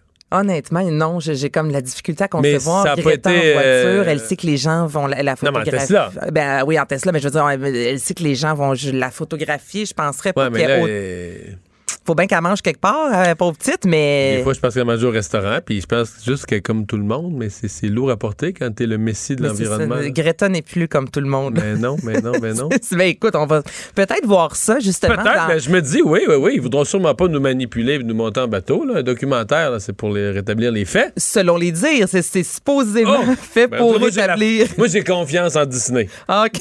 Oh boy, c'est vrai. Ben oui, on sait jamais. On espère Ben que ce soit la L'histoire, d'Ariel, là, c'était. C'est- c'est exact, ça, cette histoire-là? Absolument. Tu sais que les sirènes existent. Oui. Ben c'est vrai, il y a des cours de sirènes maintenant dans les, dans les euh, piscines publiques, donc c'est parce que ça existe réellement. Tu vois? Tu vois, on n'a pas de date de sortie, mais on va suivre évidemment Greta. On va la voir aussi à Montréal dans cette grosse marche qui a attiré plus de 500 000 euh, personnes. Donc j'ai hâte de voir évidemment si ce sera véridique ce documentaire produit par Disney. Alors, euh, Star Academy qui s'infiltre dans la fureur. Mais là, là, je peux te garantir que le trois quarts du Québec va être devant son téléviseur le 4 janvier. Tout d'abord parce que le 4 janvier, il n'y a plus rien d'autre à faire. T'es à bout du temps Ah oui, tu regardes la TV, rendu là. pris 5 livres. Rendu là, là, tu fais du, euh, du sofa. Tu regardes la TV sur ton. Non, non, tu regardes la TV ton, euh, ton vélo stationnaire. Ah oui, là. ah, c'est vrai, toi, c'est ça que tu fais. Mais c'est pas tout le monde. Le 4 janvier, ça te tente pas de faire Ah, du vélo. OK, OK. Tu sais, le 6 janvier pour le- la, la, majorité. moi, je fais ça. Là. Ben, c'est vrai, tu t'entraînes Ça devant la peut télé. m'arriver en regardant le sport des fois, mais pas toujours. Hey, je te fais de la belle promo, là. Tu vois, tout le Québec maintenant. C'est pas vrai, suis pas t'entraînes. Comme Greta, là, je soigne pas mon image, je dis la vérité au monde. là. OK, donc Mario Bon. s'entraîne de temps en temps euh, à voir ce que tu vas faire le Mais 4 donc, Star janvier. Academy rentre mais là-dedans. Star Academy rentre là-dedans. Donc, la fureur va y avoir, on a appris récemment, euh, des recrues, évidemment des vétérans dans les recrues. Julien Lacroix, Mariana Mazza, Karine Vanas, Marilyn Jonca et j'en passe. Et là, on vient d'apprendre qu'il va y avoir un numéro avec 10 anciens de Star Academy, donc 10 ex-académiciens. Va-t-il y avoir des gens très connus comme Marie-Mé, Annie Villeneuve ou des moins connus, Stéphane Denard Métal? Te souviens-tu de lui? Oui. dans la un première peu, édition. Oui, un peu. Euh, Il y a aussi une des chansons qui a été reprise récemment dans le gala Mammouth de Jean-François Bastien, Je vais changer le monde, avec une chanson, je suis pas sûre du titre. C'est sûr que tu te souviens de ça, Mario. Arrêtez les tanks et les hélicoptères. La chanson préférée d'Alex, hein, d'ailleurs, Ah, qui ouais? co-anime avec toi. Ça me surprend qu'on voit pas son petit visage arriver là. Il l'aime. Il va euh, arriver, il va ouais. arriver. hein. Donc, Donc, je vais le 4, changer le monde 4 avec janvier. une chanson. Vous allez peut-être entendre cette chanson-là le 4 janvier prochain. Et je vous rappelle que Star Academy va revenir également sur les ondes de TVA en 2021, 18 ans plus tard, la diffusion de la première saison. Il me semble que je pogne de quoi, moi, en lisant ça? 18 ans plus tard. Hey, hein, on est rendu là. En fait, euh, c'est-tu la, la saison 1? 18 ans, ça nous ramène à quelle année? C'est en Ça nous 2003, la première 2003, de Star. Academy. Ben, c'est ça, c'est la campagne électorale de 2003. On pouvait plus faire campagne. Hey, mon gars, tu vois-tu comment j'ai aucun... Parle-moi. Non, non, mais on pouvait plus faire campagne. Les gens. Et écoutez seulement... Quand tu disais le mot vote, là, Ouais. ben, les gens votaient, c'était voter Star Academy. Là. J'aime tellement ça. Mais je te crois. À ce moment-là qu'on a élu Jean Charest pour la première fois, on s'en foutait des élections, puis euh, on votait pour Star Academy. Ah, tu penses que c'est à cause de Star Ben Academy, là, on a- s'il y a une influence? discrètement élu Jean Charest parce que là, il y avait une deuxième élection qui énervait tout le monde. Là, puis, euh, Mais c'est vrai que le Québec au complet vivrait, vibrait au de pas, Star là. Academy. Non, mais je, je te crois, là, avec les autobus, là, euh, gros Star Academy, les gens qui tripaient, là, je veux dire, c'était aussi fou que l'heure JMP et on se souvient Ouais. comment l'heure JMP au Québec, ça fonctionnait. Donc, j'ai aucune difficulté à te croire, Mario. spectacle en hommage Nicole Martin? Oui, Nicole Martin. Donc, les chansons d'une vie. On parle de plusieurs spectacles qui vont euh, débuter dès le mois de juin dans une trentaine de villes avec Marie-Hélène Thibert, Marie-Michel Desrosiers, Véronique Clavio, euh, Claveau, dis-je bien, six musiciens, deux choristes. Donc, vraiment beaucoup de, de- gens sur scène qui vont reprendre les plus grands succès. Une quarantaine de chansons quand même qui seront chantées lors de ce spectacle. On revisite les 50 ans de carrière de Nicole Martin. Si vous avez trippé sur cette femme-là qui était toujours très bien habillée, vous allez pouvoir, si vous achetez des billets VIP, visiter sa loge. Donc, ils Ah vont oui? recréer au même titre un peu de ce qu'on a fait avec euh, la voix expérience. Ben là, on veut faire une Nicole Martin expérience. Donc, les gens vont pouvoir se promener dans sa loge avec des artefacts. Ils vont pouvoir voir des tenues qu'elle a déjà portées sur scène pour un coût euh, additionnel. Donc, pour les vrais fans de Nicole Martin, je pense que c'est le spectacle à ne pas manquer. Et les billets sont en vente sur nicolemartin.ca. La première sera le 9 juin prochain à Montréal. Et finalement, tu as obtenu en exclusivité les détails de la programmation du temps des fêtes à Cube Hey, Radio. hey, hey, ça s'en vient, même si on n'a aucune décoration. Là, je le dis en ondes parce que je ne comprends pas pourquoi. Ben, Il n'y a pas de décoration dans la Mais c'est station. toi qui tripes sur Noël, t'en as pas amené. Cherche pas longtemps? C'est la fille qui tripe sur Noël, n'a pas amené de décoration. Ben, mais- moi, je pensais qu'elle allait avoir un comité de Noël. Visiblement, il n'y en a pas. Ou Tu comptais sur moi? non, Mario, je le sais, toi, Noël. As-tu fait ton. Aujourd'hui, j'ai commencé à y penser un peu. Là. Moi, j'ai fini mes cadeaux aujourd'hui. Ah oui? Absolument. C'est quel jour déjà? C'est le 25 décembre, imagine-toi donc, Ah! depuis longtemps, depuis fort longtemps. Et à partir du 21, Ça approche, à Cube, ben, ça s'en vient, là. Ça s'en vient, On va Mario. commencer à mettre de la musique de Noël, là, éventuellement. là. Ben là, on en a mis tout le temps. C'est Ah. parce qu'on s'entend que moi, je t'en parle depuis le mois de novembre. OK. tu m'as dit à Mané, Anna, faut que tu Je slack pense- Noël. Justement, ça fait tellement longtemps que tu m'en parles, je pensais que c'était passé. Non. Ta bout. OK, 21 Bon, programma- décembre. programmation de Noël à Oui. Parce donc- que ce, ce vendredi, euh, la programmation régulière se termine. Nos vacances débutent ce va vendredi avec. et ça va avec. Et dès le 21, il y a une foule de balados rétrospectives. Donc, tout d'abord, qui vient souper des fêtes avec Sophie Durocher, Richard Martineau, Benoît Dutrisac et toi? Vous avez euh, mangé des sushis et bu du Et vin. fait une revue de l'année. Et fait une revue. Vous avez travaillé aussi un Coloré, peu en quand vous même. réunissant. Euh, L'année 2000 Trump de Trump avec toi encore une fois, Normal Là, dit l'année 2000 Trump de Trump. L'année 2019 de Trump et non pas l'année 2000 Trump de 19. Là, t'as dit l'année 2000 Trump de Trump. Besoin de vacances. L'année 2009 de Trump. Bon, avec toi-même, Normand Lester et Luc La Liberté. Il y a Tire-toi une bûche, Master qui a travaillé très fort pour vous faire chanter. Donc, c'est Master Bugarici qui rencontre les têtes d'affiche de Cube et vous parler de vos plus beaux souvenirs. Qu'est-ce que tu dit, toi, dans, Noël. cette, euh, dans ce balado? C'est une surprise, faut l'écouter. Un Mais petit- Master dit qu'il est très content de l'entrevue que j'ai donnée. Non, mais donne-nous juste un petit quelque chose, là. Ben, j'y ai parlé de. J'ai parlé de, des- des choses qui arrivent toujours sur la table au, euh, au réveillon, des repas de Noël. Pas que- tes gratteux, ça, tu nous l'as dit en nom l'autre fois. Que, j'aime qui se mangent pas là, que j'aime pas vraiment là. OK. Tu sais, les déceptions alimentaires de Noël Oh, les déceptions alimentaires de Marie-Voix Noël. Bon, ben, manquez pas ça avec Tire-toi une bûche. Il y a le guide de l'auto revue de l'année, l'année 2019 du bureau d'enquête, un temps des fêtes effronté, là-haut sur la colline, revue de l'année. Même chose pour les têtes enflées. Donc, une belle revue de l'année euh, avec euh, vos animateurs de Cube au niveau de l'actualité. Et mon gros coup de cœur, Tire-toi une bûche, faut que je le dise.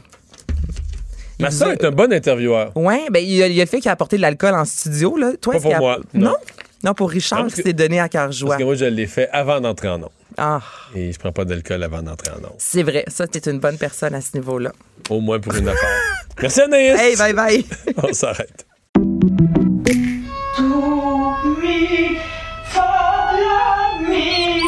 Votre maison, c'est un espace où vous pouvez être vous-même.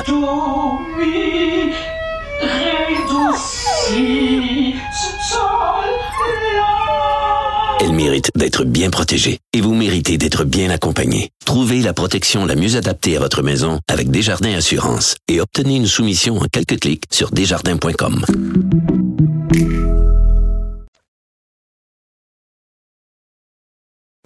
Le retour de Mario Dumont, le seul ancien politicien qui ne vous sortira jamais de cassette. Mario Dumont et Vincent Dessureau. Cube Radio. Alors, Alexandre, nouvelle qui est tombée, en fait, à, peu près à 15 heures, juste au début de notre émission, euh, qui va intéresser les gens de la, de la région de Saint-Eustache, deux montagnes sur la rive nord. La fermeture du euh, tunnel qui était prévu, en fait, pour le retour au travail juste après les fêtes du tunnel Mont-Royal, euh, s'est reporté. Donc, c'est supposé être le 6 janvier. Finalement, ce sera pas avant le 30 mars 2020 que va fermer le tunnel là, sur le Mont-Royal. Euh, ça survient après des mois de plaintes de la part des usagers du transport en commun. Ils sont quand même au nombre de 15 000 sur la ligne de montagne, 3 000 sur la ligne Mascouche chaque jour qui passe par là. Donc, euh, le- le- les, les autorités dans ce cas-là qui ont dit que ce serait sans impact sur la durée totale de la fermeture, ni sur l'échéancier global. Les trains vont continuer à circuler cet hiver jusqu'à la fermeture complète du tunnel. Ils vont également mettre en place, ils ont annoncé ça, un programme de rabais pour les usagers du train de montagne. Euh, le titre du transport pour le mois de janvier va être complètement gratuit, puis il va y avoir des rabais allant jusqu'à 30% sur les titres mensuels. Mais dans la mesure où ils leur maintiennent le service, là, pourquoi il est à rabais? Ça, C'est pas je clair pour moi. C'est pas, je clair- pas pour Je moi non comprends qu'après coup, là, quand tu leur enlèves le service, tu leur enlèves leur train de banlieue, que tu remplaces par des autobus, ça, ça vaut pas cher. À la limite que tu leur donnes gratuit ou très à rabais, je peux comprendre.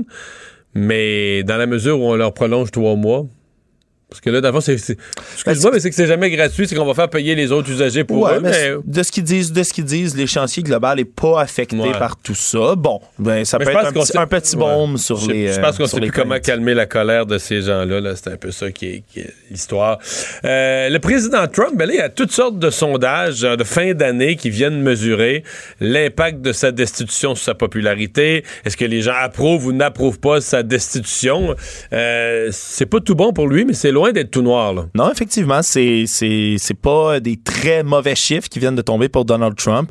Euh, il y a 45% des Américains qui souhaiteraient la destitution de Donald Trump, 77% de ceux-là chez les électeurs démocrates. Il y aurait 47% qui s'y opposeraient à cette destitution. Donc, euh, il c'est encore né à nez. C'est encore né à nez, c'est encore extrêmement serré. Évidemment, on le dit à chaque fois, le Sénat à moins d'un miracle, ne laissera jamais euh, M. Trump Ça être, n'arrivera pas, ouais. à être jugé et condamné. Mais le vote pour l'amener jusqu'au Sénat devrait avoir lieu demain. Euh, et au moment où tout ça arrive, ben, il y a un joli papier, une jolie lettre qui est adressée à Nancy Pelosi, euh, la, la leader démocrate euh, de la Chambre, par Donald Trump, une lettre de six pages, courrier officiel, qui a euh, été assez vitriolique, si on peut dire, euh, tout à l'heure. Ça, ça a été révélé. Il parle d'accusations infondées. Il l'accuse de vouloir déclarer une guerre ouverte contre la démocratie américaine. Il est allé de gros mots. On peut lire euh, des, des, des, des, sacres un peu partout, des jurons dans cette lettre-là. Euh, il estime qu'il a été moins bien traité, attention Mario, dans sa procédure de destitution que les accusés dans les procès de sorcières de Salem. Rien de moins. Euh, il dit également que c'est rien de plus qu'une tentative de coup d'État illégal et partisane. On ramène encore une fois euh, l'épouvantail du coup d'État. Il est passé euh, brièvement sur chacun des deux chefs d'accusation en disant que c'est il y en a le premier complètement fourbe, sans valeur, un produit de leur imagination. Le deuxième serait absurde et dangereux. Alors voilà. Donc la réplique de Donald Trump. Euh, donc demain, il va y avoir un, un vote. Il reste qu'il y a une. Au Sénat, il n'y a pas de suspense sur le vote du Sénat. Il y a quand même un petit suspense sur est-ce que si une couple de sénateurs républicains votaient, on pourrait entendre quelques personnages importants proches de Donald Trump. Donc, qui viendraient rendre quand même la, la- procédure un peu plus salée. là. Oui, un peu plus salé, mais peut-être pas à l'avantage des démocrates. C'est d'ailleurs pour ça que Nancy Pelosi avait retenu si longtemps euh, le, le- vote pour, pour l'impeachment, le procédure de destitution, euh, parce que ça pourrait se retourner contre eux. Trump, lui, en est convaincu et arrête pas d'en parler. Euh, ça va se retourner à son avantage. Tout est dans sa poche. Et si les républicains veulent faire entendre des témoins républicains, ils vont pouvoir le faire également. Donc c'est un risque électoral un peu pour tout le monde, une arme à double tranchant, mais ça pourrait être plus salé que ce qu'on, comme tu l'as dit, que ce qu'on pourrait penser. On s'arrête. Le buzz Avec Alexandre Moranville. Alors, Alexandre, dans le boss d'aujourd'hui, tu nous parles quoi d'un lien entre l'efficacité au travail et les toilettes. Ben, ça m'a tellement fait rire, Mario. Il y a une start-up au, euh, au Royaume-Uni qui s'appelle Standard Toilet. Startup étant une entreprise en démarrage. Oui, oui, oui, pardonnez mon anglicisme, tout à fait. Une entreprise en démarrage qui veulent s'attaquer au problème des employés qui passeraient trop de temps sur la bol, comme on dit en bon québécois. OK. Eux ont estimé, sont allés faire des sondages. Ils estiment que, bon, si on paye un employé, là, on y va évidemment en livres sterling, 12,78 livres sterling de l'heure, eh bien, chaque employé. Donc, que, en- mettons, ça pas 20, 18, mettons 20, faisons un chiffre 20 de l'heure. Ouais, environ moins, 20 là, dollars mais de l'heure. Ben, ils ont calculé que si on compte le temps que les employés passent aux toilettes, et selon leur sondage, moi j'ai fait le son un peu, ce serait presque 28 minutes d'une journée qui serait passée Ah, ouais. entre, v- entre 15 28 minutes qui pourraient être passées par un employé. c'est beaucoup. Ouais, ben, je trouve aussi aux toilettes, mais peut-être un, petit break, être assis. Peut-être qu'ils vérifient, je sais pas, ils ont une cafétéria qui vérifie l'alimentation, peut-être que ça manque de fibres. Ben, peut-être, peut-être pas, mais eux Les gens passent trop de temps, là. C'est- la première chose auquel, à laquelle ils devraient s'attaquer. Donc, eux, ils ont calculé, puis c'est un peu leur- leurs arguments de vente. Ils disent, ben là, les compagnies perdent des milliers, des milliers. Mettons des une demi-heure, ben là, c'est que tu payes milliers. 20 piastres de l'heure, c'est comme si tu payes 10 l'heure, 10, 10 par jour. Ouais, ils ont fait ont calculé que ça fait monter des millions de dollars pour des entreprises, des grandes entreprises de pertes en temps d'employés. Bon, c'est sûr que c'est assez, c'est très mathématique, là, c'est très arbitraire quand on parle de tout ça. Mais eux ont une solution pour tout ça, une solution qui est appuyée, et ça, je veux absolument le citer, par la British Toilet Association, la BTA, une vraie association qui milite pour des meilleures conditions de toilette dans les entreprises. OK. Qu'est-ce que c'est? Une toilette, Mario, de tout ce qui est plus normal, mais dont le siège est incliné d'environ 13 degrés Vers l'avant. vers l'avant. Fait que t'es pas bien déposé. T'es pas peu. bien déposé, T'es un petit peu poussé vers l'avant. un tout petit peu. C'est ce qu'il dit, c'est pas douloureux, mais c'est inconfortable. Mais c'est pas ça les chaises du McDo, là? Tu sais, il y a des chaises dans les, restaurations rapides qui sont faites, là, ben, je sais pas si c'est un mythe ou si c'est vrai, mais pour que tu sois confortable, mais pas trop longtemps, là. Ben, je- je- que- pour, pas, pour pas que tu traînes, là, pour pas que tu restes là trop longtemps. Ben, ça ressemble exactement à ça. Donc, euh, tu squatterais un tout petit peu. Là, en plus, eux, ils vantent que pencher comme ça, t'as un meilleur travail lorsque tu es sur, euh, sur la selle, que en plus, ça improuve ta posture. Et que tu te muscles les jambes, tu te mets en forme en plus en faisant ça. Donc tu forces un tout petit peu. Et donc, bout je de- pense qu'ils pourraient réduire le nombre de minutes que les gens traîneraient à la Ben, toilette? ils se disent, soit ils vont devenir vraiment muscler les jambes, soit ils vont être tannés de squatter, ils vont se lever plus vite. Ils estiment que les gens vont passer là, maximum 5 minutes dans cette position-là avant que ça soit trop inconfortable. Ils vendraient leur toilette entre 150 et 500 euh, livres sterling. Donc, une, une très belle innovation qui pourrait peut-être voir le jour dans certaines entreprises du Royaume-Uni. Ça me fait vraiment sourire aujourd'hui. Euh, La plus vieille gomme du monde. Oui, bien ça, euh, c'est fascinant tout de même, qui pensait que la gomme à mâcher était une innovation euh, récente. Il- Chewing gum, Ben, on dit vieux. pas, on dit pas que les, euh, les Amérindiens, lorsque les Français sont arrivés, chiquaient de la, de la résine. Ben, ils faisaient une gomme à base de résine, je sais pas trop. Ben, c'est ce qui semblerait, ça, c'est ce qu'on a vu dans beaucoup de récits. Mais cette gomme-là aurait 5700 ans de vieux. Une gomme qui est faite, c'est de la brette boulot. On dit qui mastiquerait, qui aurait été mastiquée par une femme. Et comment on sait que ça a été mastiqué par une femme, c'est ce qui est complètement fascinant. Ils ont découvert un contenu d'ADN, là, fabuleux et fantastique dans cette résine de gomme-là. Oui, elle a été bâchée beaucoup, donc il y a des informations sur les dents, mais on peut, ils ont pu trouver la couleur des yeux Mais ils ont trouvé, euh, la réalité, c'est qu'ils ont trouvé une mode de gomme. Ils ont trouvé une mode de gomme. Conservée 5000 ans plus tard. Conservée 5000 ans plus tard. C'est dans le sud du Danemark qu'ils ont trouvé ça. Euh, Puis c'est vraiment pour la première fois le, le génome humain ancien et complet qui a été récupéré sur ailleurs, autre chose que des os ou des dents. Donc c'est à l'université de Copenhague qui analyse tout ça. Euh, ils ont pu trouver la couleur des yeux. Ce serait une femme donc qui aurait les yeux probablement bleus. Euh, qui n'a- prennent pas un gros risque. En Scandinavie, euh, les trois quarts du monde ont Ouais, yeux ouais, évidemment, des blonds évidemment. yeux bleus, mais, bon. composition de ses repas, hein, en trouvant, entre autres, qu'il y avait des, des restes de canard, des restes de noisettes dans cette gomme-là, disant donc qu'ils qu'ils avaient mangé, elle avait mâché euh, de tout ça avant. Mais c'est, ils savent pas pourquoi, par contre, ils sont incapables d'expliquer pourquoi elle mâchait cette gomme-là. Personne ne le sait. Est-ce que c'était pour malaxer cette pâte-là pour en faire autre chose après? Est-ce que c'était pour soulager un mal de dents? Une hypothèse possible à l'époque où il y avait Ou est-ce que c'était juste euh, la gomme comme aujourd'hui? Ça, c'est quoi? Ils pensent pas qu'on pouvait juste mâcher de Oui. la gomme pour Oui, mâcher de la gomme, dit oui? Ça pourrait être mâcher de la gomme juste pour mâcher de la gomme, même servir de brosse à dents, de coupe-fin. Euh, Il y a plein d'hypothèses, ils sont pas capables de le trouver. Encore plus intéressant, c'est qu'ils ont trouvé même les, les restants de bactéries, de germes qu'il y avait dans sa bouche. Certains, la plupart, inoffensifs, mais ce qui avait l'air d'être les anciens, le, le Streptococcus pneumoniae, la pneumonie. Elle avait ça dans la salive. Elle avait ça, dans la- en fait, sur la gomme, dans la salive. Donc, ils ont pu étudier les, les- de très vieilles bactéries puis voir comment ils ont muté jusqu'à aujourd'hui. Donc, une découverte euh, archéologique des plus intéressantes. Donald Trump qui a gagné un prix prestigieux. On parlait de lui il y a deux minutes. On va y Mais c'est pas le. Nobel de la paix. Non, non. Puis, il n'est pas la ça personne. qu'il rêve. Et ben, il n'est pas la couverture du Time Magazine non plus, il faut croire. hein. Ça, il l'a été, là. Ouais. Il a déjà Euh, été une ouais, mais fois. là, il l'est pas cette année. Donc, il est qu'est-ce- vraiment qu'a-t-il gagné? Qu'a-t-il gagné? C'est un prix qui gagne depuis la tro- pour la troisième fois et c'est un record complètement absolu. Le mensonge de l'année, Mario. Ah oui? Ben oui, c'est le Poli- PolitiFact, qui est une organisation non partisane, pas de profit, euh, non, un OBNL, qui a annoncé là, hier que ben, Trump, pour la troisième fois, lui, est récipiendaire du mensonge de l'année. Euh, Sur Terre ou aux États-Unis? Peut-être même le plus grand mensonge de tous les temps, Mario. Non, mais euh, c'est eux, ils vérifient ça. C'est dans la politique en général. Ils trouvent le plus gros mensonge proféré dans l'année. Euh, Puis ça serait par rapport euh, aux fameux euh, appels avec le président Zelensky. Le mensonge en question, c'est le fait qu'il a dit des centaines et des centaines et des centaines et des centaines et des centaines de fois que cet appel-là avait absolument rien de mauvais et que le, le- le lanceur Ah, il a dit d'alerte que c'était. euh, euh, est-ce que c'est pas un great. Perfect phone call. Perfect. C'est un perfect, phone call. Mais le mensonge précis, c'est en fait qu'il a dit He got it almost completely wrong. Il a dit que le, le- le lanceur d'alerte avait dit tout d'absolument faux sur cet appel. Le problème, c'est que lorsqu'ils ont rendu public les transcrits de cet appel-là, par eux-mêmes, donnés par le président, mais c'est exactement ce que le lanceur d'alerte disait. Et eux, les, auteurs derrière ce, jury, si on veut, de PolitiFact, ont dit mais ça n'a pas, de- ça pas de maudit bon sens. En gros, que Trump démente, il dit il y a absolument tout faux. On voici les transcrits et les transcrits disent exactement le contraire.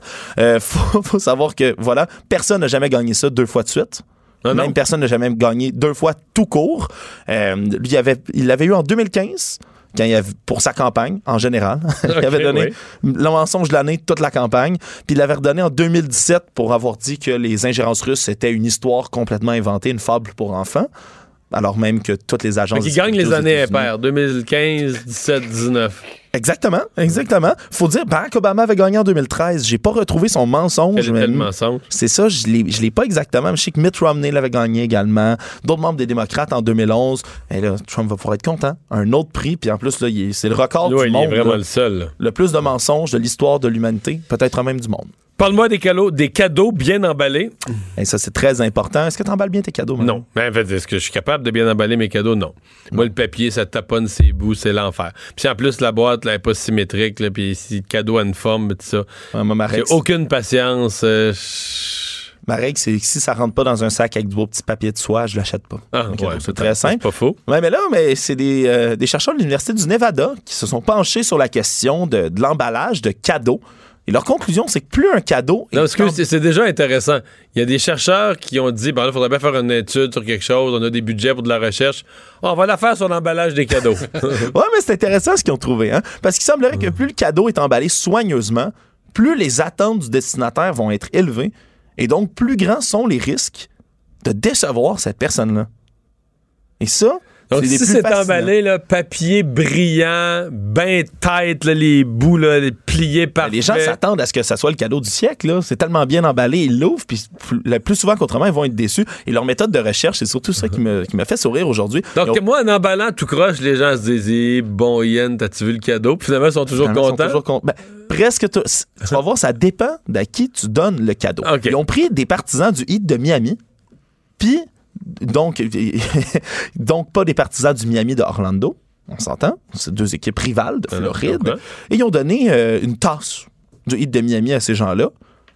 Certaines bien emballées, certaines moins bien emballées. Et les gens appréciaient plus la tasse moins bien emballée en se disant Waouh, c'est fabuleux. Puis même que quand ils donnaient une tasse des, du Magic d'Orlando, les gens disaient Ah, oui, oui, c'est. c'est Waouh, je suis content, je suis content. Pas mal plus que s'il était emballé dans un bel emballage. Les gens étaient déçus, se disaient Voyons donc, oh, le Magic, qu'est-ce que c'est ça? Une tasse. Se fâchaient. Ce qui est fabuleux. Et donc, les conclusions finales, c'est que c'est très bien de donner là, un, de mal emballer un cadeau, un peu moins mettre d'effort pour qu'il y ait une connaissance.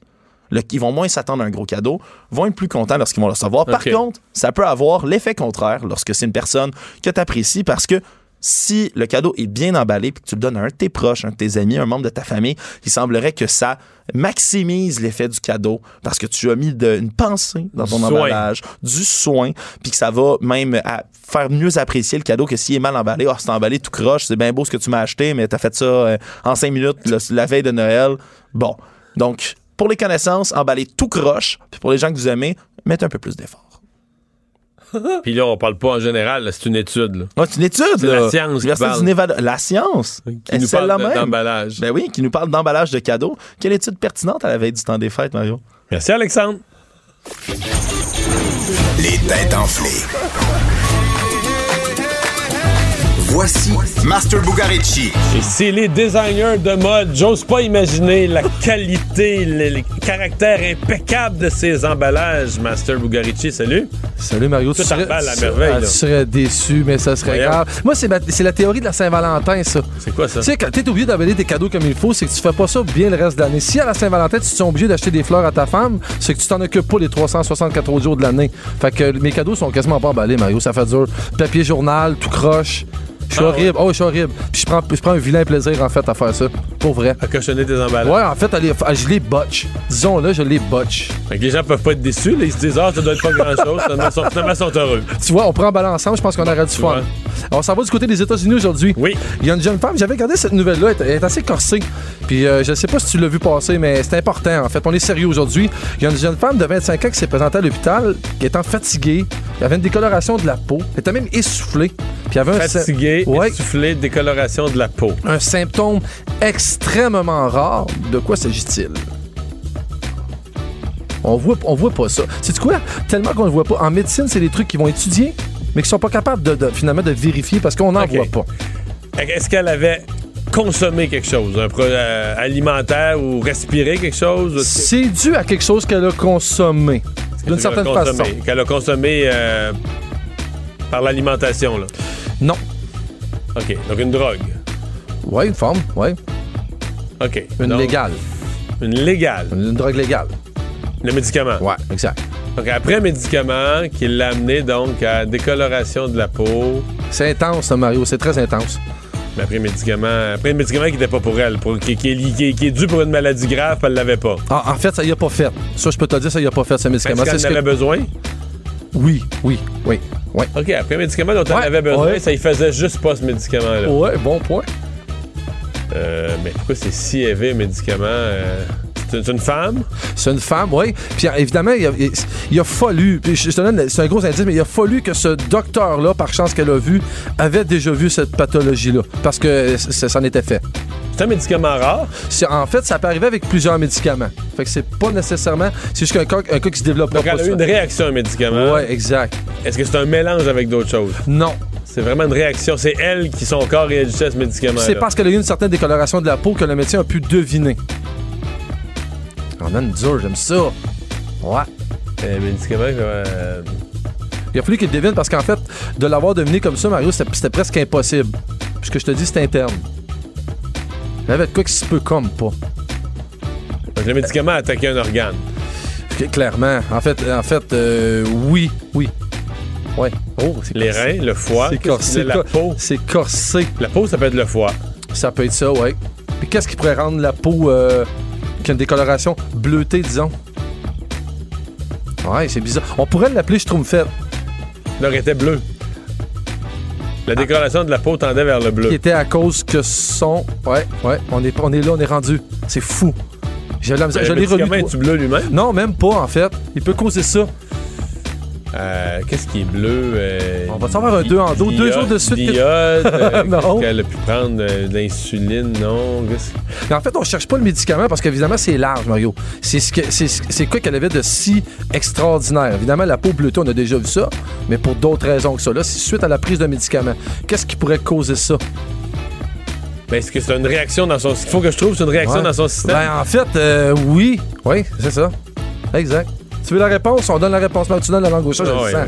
Je le sens. Elle avait le sang bleu, Mario. C'est ça, elle avait le sang bleu. Elle avait le sang bleu. Ça donne le sang bleu. Il y a certains médicaments, c'est très, très, très, très, très, très rare. C'est une pathologie qui peut arriver. En fait, ils appellent ça, puis le mot, il est- le mot à 300 pièces. Je l'aurais jamais trouvé. Son sang viré bleu. viré bleu. Ce qui était- je regardais ça dans, mes nouvelles, je me disais, Mario, Mario, il doit avoir vu ça passer. C'est quand même une nouvelle quand même assez importante. C'est quelque chose, puis il explique les médecins, en fait, si ce médecin-là n'avait pas déjà vu ce cas-là, il n'aurait jamais pu le détecter. Ça peut, causer, ça peut causer la mort, évidemment. On appelle ça la métémo, la métémoblobinémie. Oh my God. Puis là, qu'est-ce que tu fais dans ce temps-là pour que le sang il revire rouge? là? En fait, en fait, c'est juste là, ça- il a fallu qu'elle soit à jeun et qu'elle ne consomme plus ce médicament-là. Si elle avait. Et ça se replace tout seul. Ça se replace tout seul. C'est ça qui est le plus incroyable dans tout ça. Mais t'imagines-tu, Mario, t'apprends que t'as le sang bleu? Mais c'est du sang royal. Tu peux bien prendre ça. Comment bien virer ça? On va parler de nouvelles inventions dans Cher, puis on s'en va du côté du Maroc ce soir même. 17h, les têtes enflées. Mario Dumont. Il s'intéresse aux vraies préoccupations des Québécois. La santé, la politique, l'économie. Le retour de Mario Dumont. La politique, autrement dit. On est dans la dernière semaine en ondes de l'année, puis on vous parle euh, concrètement d'un thème qui a été dans l'actualité toute l'année, les pénuries de main-d'œuvre. Plus tôt dans l'émission, un économiste nous parlait des 137 000 postes vacants. Euh, on va regarder ça autrement maintenant avec un entrepreneur lui-même, Simon Beauchamp, président du groupe Elios. Bonjour. Bonjour Mario. Et vous, vous êtes dans la, la- la gestion de l'eau. Quand on dit gestion de l'eau, c'est quoi? Vous, des, des- des équipements de, de filtration de l'eau pour des villes ou des... Ouais, nous, on est un exploitant, on est un opérateur. On gère des stations d'eau potable et d'eau usée pour les municipalités. On en gère 300-400 pour les municipalités. Donc des villes, des villages. Des villes, des villages. qui ont des une usine, autant l'usine d'épuration que l'usine de filtration pour l'eau potable. Les deux, et aussi un peu dans le monde industriel. Qui ont aussi des fois leur propre usine, certaines Exactement. grandes industries. Exactement. Vous n'avez pas de monde, là. Mais là, euh, à un niveau euh, horrible. là. Alors, environ euh, trois ans, quand j'ai pris mon poste de président, j'ai euh, j'ai analysé la courbe démographique, surtout dans notre secteur d'activité, l'eau, parce que les usines d'eau potable d'eau usée, notamment l'eau usée, ont été construites il y a 30 ans à travers un programme qui s'appelait le programme d'assainissement des eaux du Québec via la Société québécoise d'assainissement des eaux. Alors, les- la quasi-totalité des usines ont été construites dans les années 90, dont on a mis des, des- des acteurs, des, des employés à l'interne euh, pour les opérer qui avaient 30-35 ans. Aujourd'hui, ils ont tous 60-65. Ils partent à la Là, on parle de quel- c'est quoi? C'est un technicien en assainissement des. C'est quoi le poste, là? Le... Ouais, technicien en assainissement des eaux. Alors, ça, ça, donne, ça se donne à Vaudreuil et à, et à Vaudreuil comme diplôme d'études professionnelles ou comme un DEC, diplôme d'études collégiales à Ville-Saint-Laurent. Ce sont les deux seuls cours qui accréditent pour les, les jeunes qui sortent de secondaire 5. Si tu sors de secondaire 5, il faut être dans ces deux cours-là pour être accrédité. OK. OK? Puis il y a un autre cours. Il y a un autre cours qui s'appelle l'attestation d'études collégiales qui se donne dans quatre régions du Québec. Rivière-du-Loup, Jonquière, Shawinigan, Gatineau. Sauf que ce cours-là se donne seulement pour les gens qui sont deux ans sur le marché du travail ou qui sont sur le chômage. Donc, tu peux pas arriver du secondaire 5. Tu peux pas arriver du secondaire 5. Donc, Pourquoi? Parce que c'est comme ça. parce que la loi est comme ça. Tu peux pas t'inscrire. Un secondaire 5 ne peut pas passer au AEC. Donc, là, on va prendre un cas concret. Là. Prends le gars de trois pistoles. OK? Moi, je viens de trois pistoles. OK. OK, en plus. Puis ça me fait, ça me fait quelque chose parce que je vois ces jeunes-là qui ont des opportunités qu'on peut pas les rentrer avec des belles jobs dans leur région. Alors, les, les gens de trois pistoles, secondaire 5, leur choix pour faire ce métier-là, faut qu'ils s'en viennent à Ville-Saint-Laurent ou à Vaudreuil. Alors qu'à une demi-heure de chez eux, à Rivière-du-Loup, Le cours, il est là. le cours est là. Écoute bien ça, Mario. L'école est vide. Les professeurs sont payés. Les cours sont disponibles. Qu'est-ce que vous dire, les cours sont vides? Ben, il n'y a pas d'inscrits? Il n'y a pas d'inscrits. Ils reportent les cours de, de mois en mois, d'année en année. Donc, mettons, cette année, là, pendant qu'on se parle, là, il y a neuf inscriptions présentement à, à Rivière-du-Loup. Puis ils ne peuvent pas partir le cours parce qu'ils n'ont pas le nombre minimal. Ils attendent. Ils attendent. Puis pourtant, on pourrait prendre des gens de trois pistoles pour dire Hey, les jeunes, inscrivez-vous là. Il y a une belle job, bien payante pour, dans vos localités. Parce que je réfléchis à haute voix. Ouais. Je suppose que si ça prend des gens qui sortent du chômage ou qui ont deux ans d'expérience sur le marché du travail, ça, ça va très bien dans un contexte où il y a bien du chômage, puis bien des gens qui cherchent de l'emploi. Le ministère de l'Emploi va dire, regarde, allez suivre telle formation. Mais en période de pénurie de main-d'œuvre, d'avoir déjà des gens sur le chômage, il n'y en a quasiment pas, là. Mais non, Très peu. Ça, il n'y en a pas. Puis, euh, Puis des gens qui changent d'emploi, ils en quittent un, ils en retrouvent un autre quasiment tout de suite. Donc, c'est pour ça qu'il y a peu de clientèle pour ces programmes-là. oui, exactement. Mais mets-toi dans un contexte que dans un an, il annonce euh, peut-être un ralentissement économique. Écoute, ça serait des belles jobs à avoir en région pour que les gens restent Ouais. en région. Au lieu d'avenir à Montréal pour travailler dans d'autres secteurs, on pourrait les former puis travailler dans leur secteur chez eux. Mais là, vous, vous en trouvez pas. là. En, en attendant, tout on seul. n'en trouve pas. Alors, ce qu'on fait, ben, on en, on en trouve, Mario. Ce qu'on fait, c'est qu'on va en France. OK? Il y a une accréditation qui s'est faite, mais qu'il y a eu entre la France et euh, le Québec. C'est l'entente bipartite que M. Charest a signée en 2008. On en bénéficie sur plusieurs métiers, les médecins, euh, les infirmières. Et donc, parmi cette liste-là, il y a le technicien de l'eau. Donc, le technicien de l'eau. vous, vous partez pour la France? Je vais partir. J'arrive de la France. J'arrive, je viens de recruter, je viens de passer 200 personnes en entrevue et je vais en ramener au moins 50 au Québec l'année prochaine. J'en ai déjà ramené 60 en date d'aujourd'hui. Depuis 18 mois, j'en ai ramené 60. Et là, l'année prochaine, 2020, j'en ramène 50. Donc, vos nouveaux employés, c'est des Français? Oui. Ils sont bons pour ça. On les aime. Mais on aimerait ça aussi qu'on puisse former la main-d'œuvre du Québec dans leur région. Et donc là, vous demandez quoi? Là? Vous, demandez... Parce que là, là, vous êtes dans différentes régions, il y a des programmes Alors, où il n'y a pas qu'on- d'inscrits. On a rencontré plusieurs ministères, dont notamment celui de l'Éducation, et on demande au ministre, écoutez, le monsieur le ministre, faites un projet pilote. Au- je comprends que on ne veut pas débloquer toutes les AEC pour permettre à, de, de- de niveler la formation par le bas. Ça veut dire, de- au lieu d'avoir trois ans de formation, qu'on en ait deux. Mais comme projet pilote, moi, je demanderais au ministre d'ouvrir, parce que c'est critique, parce que tout à l'heure, c'est de l'eau potable. Tout à l'heure, il avoir des gens qualifiés pour gérer ces usines-là. là. Alors, ouvrez un projet pilote, débloquer les AEC euh, en région, permettez aux jeunes secondaires 5 d'aller au, euh, aux cours. Si les cours se remplissent, transformez sur deux ans en DEC. Passez-les en DEC. Le temps d'ajouter que le ministère de l'Éducation s'ajuste, mais passez-les en DEC, ils vont, c'est 100% des jobs garantis sortis. Mais c'est quand même. euh, je veux dire, le, le manque de main-d'œuvre, parce que c'est des affaires qu'on pense. Je suis convaincu que les gens qui nous écoutent, des affaires qu'on pense même pas. Mais tu sais, manquer de techniciens en assainissement des eaux, c'est pas un petit problème. Je Vous, pour vos entreprises, Ouais. c'est un problème de business, mais pour la société au complet, là, Ouais. c'est c'est pas un petit problème pour les villes. C'est pas un petit problème, puis c'est c'est la santé publique qui un jour va être. va- le mur s'en vient, là, parce que aujourd'hui, au Québec, on avec Saint-Laurent puis euh, Vaudreuil, on forme. Je, je vais, je être bien euh, optimiste, on en forme 50. Par année? Moi, selon le calcul qu'on en fait, selon la démographie qu'on regarde sur l'ensemble des usines, selon un calcul interne qui est fait, qui n'est pas très scientifique, mais quand même qui donne une bonne euh, aperçu, il faut former 250 personnes dans le domaine Parce que vous, quelqu'un qui va avoir 250 retraites, par année.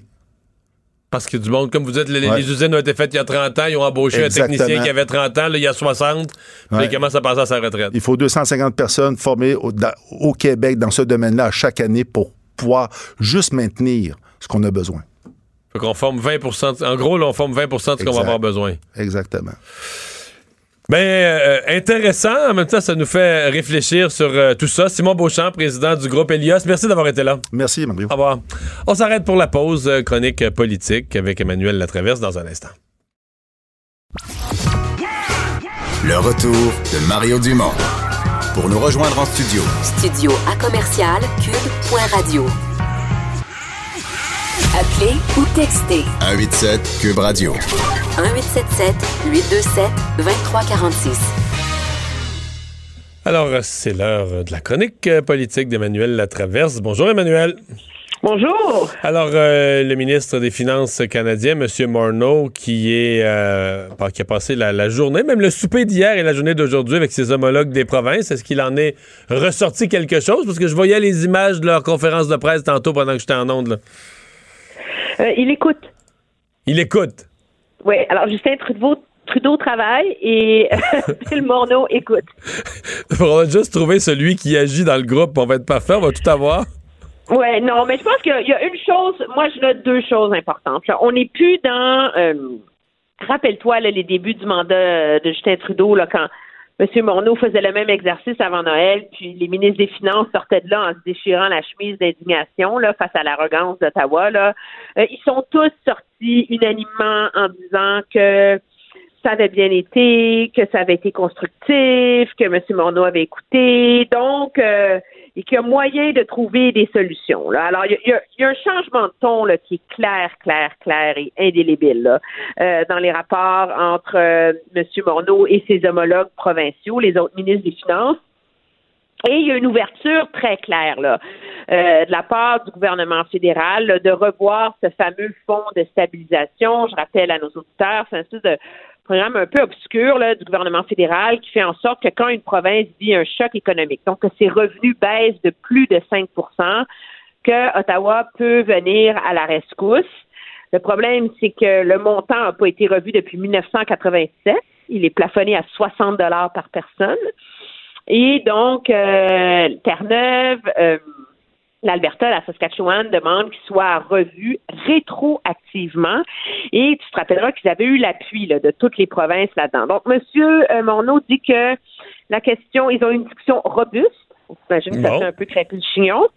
Mais qu'on se pose la question comment le réformer, qu'il va falloir faire des analyses. Et l'échéancier, c'est mi-janvier. Donc, on voit là, que le gouvernement veut agir vite.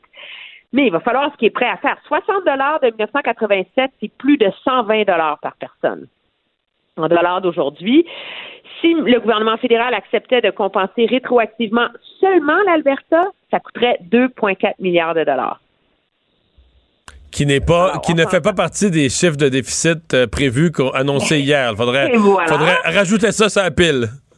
faudrait rajouter ça sa pile. Alors, mais ceci étant dit, le gouvernement, je pense, Trudeau a clairement compris que s'il veut trouver une façon de faire baisser le stress là et d'acheter euh, la paix et de revenir là, sur un dans un climat de collaboration avec les provinces de l'Ouest, il faut s'attaquer à ce problème-là.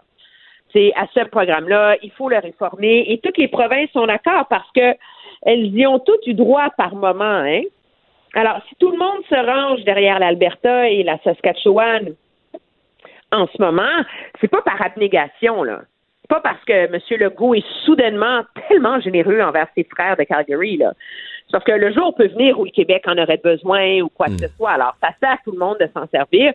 Ce qui est très intéressant, c'est l'enjeu de l'assurance médicaments. Là, ça se dé- la- le, le portrait là, est de plus en plus clair. Le gouvernement Trudeau en fait une priorité. M. Morneau l'a répété aujourd'hui. Jeter les bases donc d'une assurance médicaments pan-canadienne. Le problème, c'est que le message de presque toutes les provinces est le même. C'est de dire, écoutez, là, on va pas se mettre sur pied un nouveau programme quand on a de la misère à financer l'assurance maladie de base, là. Tout le monde est, est d'accord que c'est un élément manquant dans l'assurance maladie au Canada, le fait qu'à l'extérieur du Québec, il y a un petit peu de l'Alberta, euh, de la Colombie-Britannique, les médicaments soient pas couverts, mais les provinces ils disent écoutez, ça n'a aucun sens. On, a, des listes d'attente pour les chirurgies, le monde n'a pas de médecin famille. Ottawa n'a toujours pas financé, n'est toujours pas revenu à financer 50% du système de santé qui était le repère dans le passé. On a des problèmes, puis là, on va ouvrir un nouveau chantier qui va être financé tout croche, puis on va se ramasser à être dans le trou encore. Alors là, il va avoir euh, une discussion qui est pas finie, je pense, et qui va mobiliser beaucoup d'attention, là, très certainement, euh, en 2020. là. Mais tu parles de- de- de- du Québec qui a quand même soutenu la demande de l'Alberta, de la Saskatchewan. Mais tu as vu qu'aujourd'hui, le premier ministre de Saskatchewan, Scott Moe, a publié sur les réseaux sociaux, puis ça a l'air à venir de lui parce qu'il y a son petit logo dans le coin, une carte du Canada avec toutes les provinces, et c'est écrit Equalization Payouts là, 2020-2021, donc les paiements de péréquation pour l'année prochaine. Et là, sur chaque province, tu as le montant. Là. Zéro pour la Colombie-Britannique, zéro Alberta, zéro pour la Saskatchewan, il le fait ressortir en vert pour montrer que c'est sa province, zéro pour l'Ontario. Et là, dans les, les provinces qui reçoivent la péréquation, c'est 20 milliards au total. Donc, 2,5 au Manitoba, 2, deux pour la, la Nouvelle-Écosse et le, la- le- le Nouveau-Brunswick, euh, un demi-milliard pour l'île du Prince-Édouard. Et sur les 20 milliards, 13,3 pour le Québec. là. Puis ça, c'est Ben en, ouais. ça, c'est en gros sur le Québec. C'est pas... euh, il en fait pas un Québec bashing, mais disons qu'on l'effet de sa carte, l'effet recherché avec sa carte est assez clair, là. Ben, l'effet euh, recherché de sa carte est assez clair, là, et je pense que ça fait partie de la stratégie et du calcul politique de M. Legault. On comprendra que le Québec reçoit plus, pas parce qu'il reçoit plus par habitant. Non, parce qu'on a plus plus gros, c'est ça. que les plus petites provinces, mais l'argument, c'est de dire que c'est pas normal que des provinces qui sont en crise économique en ce moment n'aient pas d'aide d'Ottawa. Je pense que c'est dans cet axe-là qu'il faut voir la cabale en ce moment que mènent l'Alberta et la Saskatchewan en particulier pour maintenir la pression sur Ottawa pour qu'il bonifie sérieusement ce programme-là. Mais on en revient à un, un enjeu fondamental. C'est comment Ottawa il va payer pour tout ça, là? Je veux dire, c'est hallucinant, là. Entre le mois de mars dernier et le mois de novembre, le montant du déficit fédéral a monté de 33% le Mario. Sans qu'il y ait se passe rien. Là. Là, là, je crois, puis le lendemain matin, là, ça c'est hier, hier après-midi, hier midi, puis le lendemain matin, on est en réunion avec les provinces, puis on dit, ben là, pour aider les provinces, on pourrait dépenser plus. On pourrait dépenser plus pour la, la stabilisation et on veut dépenser plus pour vous imposer un programme d'assurance médicaments que vous n'avez pas les moyens de payer. C'est ça aussi, là, l'assurance médicaments. C'est pas Ottawa qui va tout payer seul. là. Hmm. Et donc, euh, ça place le gouvernement fédéral dans une situation assez, euh, Mais la, la mise à jour est. assez ouais. surréelle. Là. Ouais, mais, mais tu parles de ça, mais la mise à jour économique, là, euh, Emmanuel, elle, elle a pas très, euh, elle a pas très, très bien passé, hein. Euh, Oh même les milieux économiques, là, les chambres de commerce, etc. Souvent, ils vont voir des affaires. Parce que c'est pas du monde qui cherche le conflit, hein. Euh, souvent, c'est quand ils voient un gouvernement qui dépense trop, des affaires qu'ils aiment pas.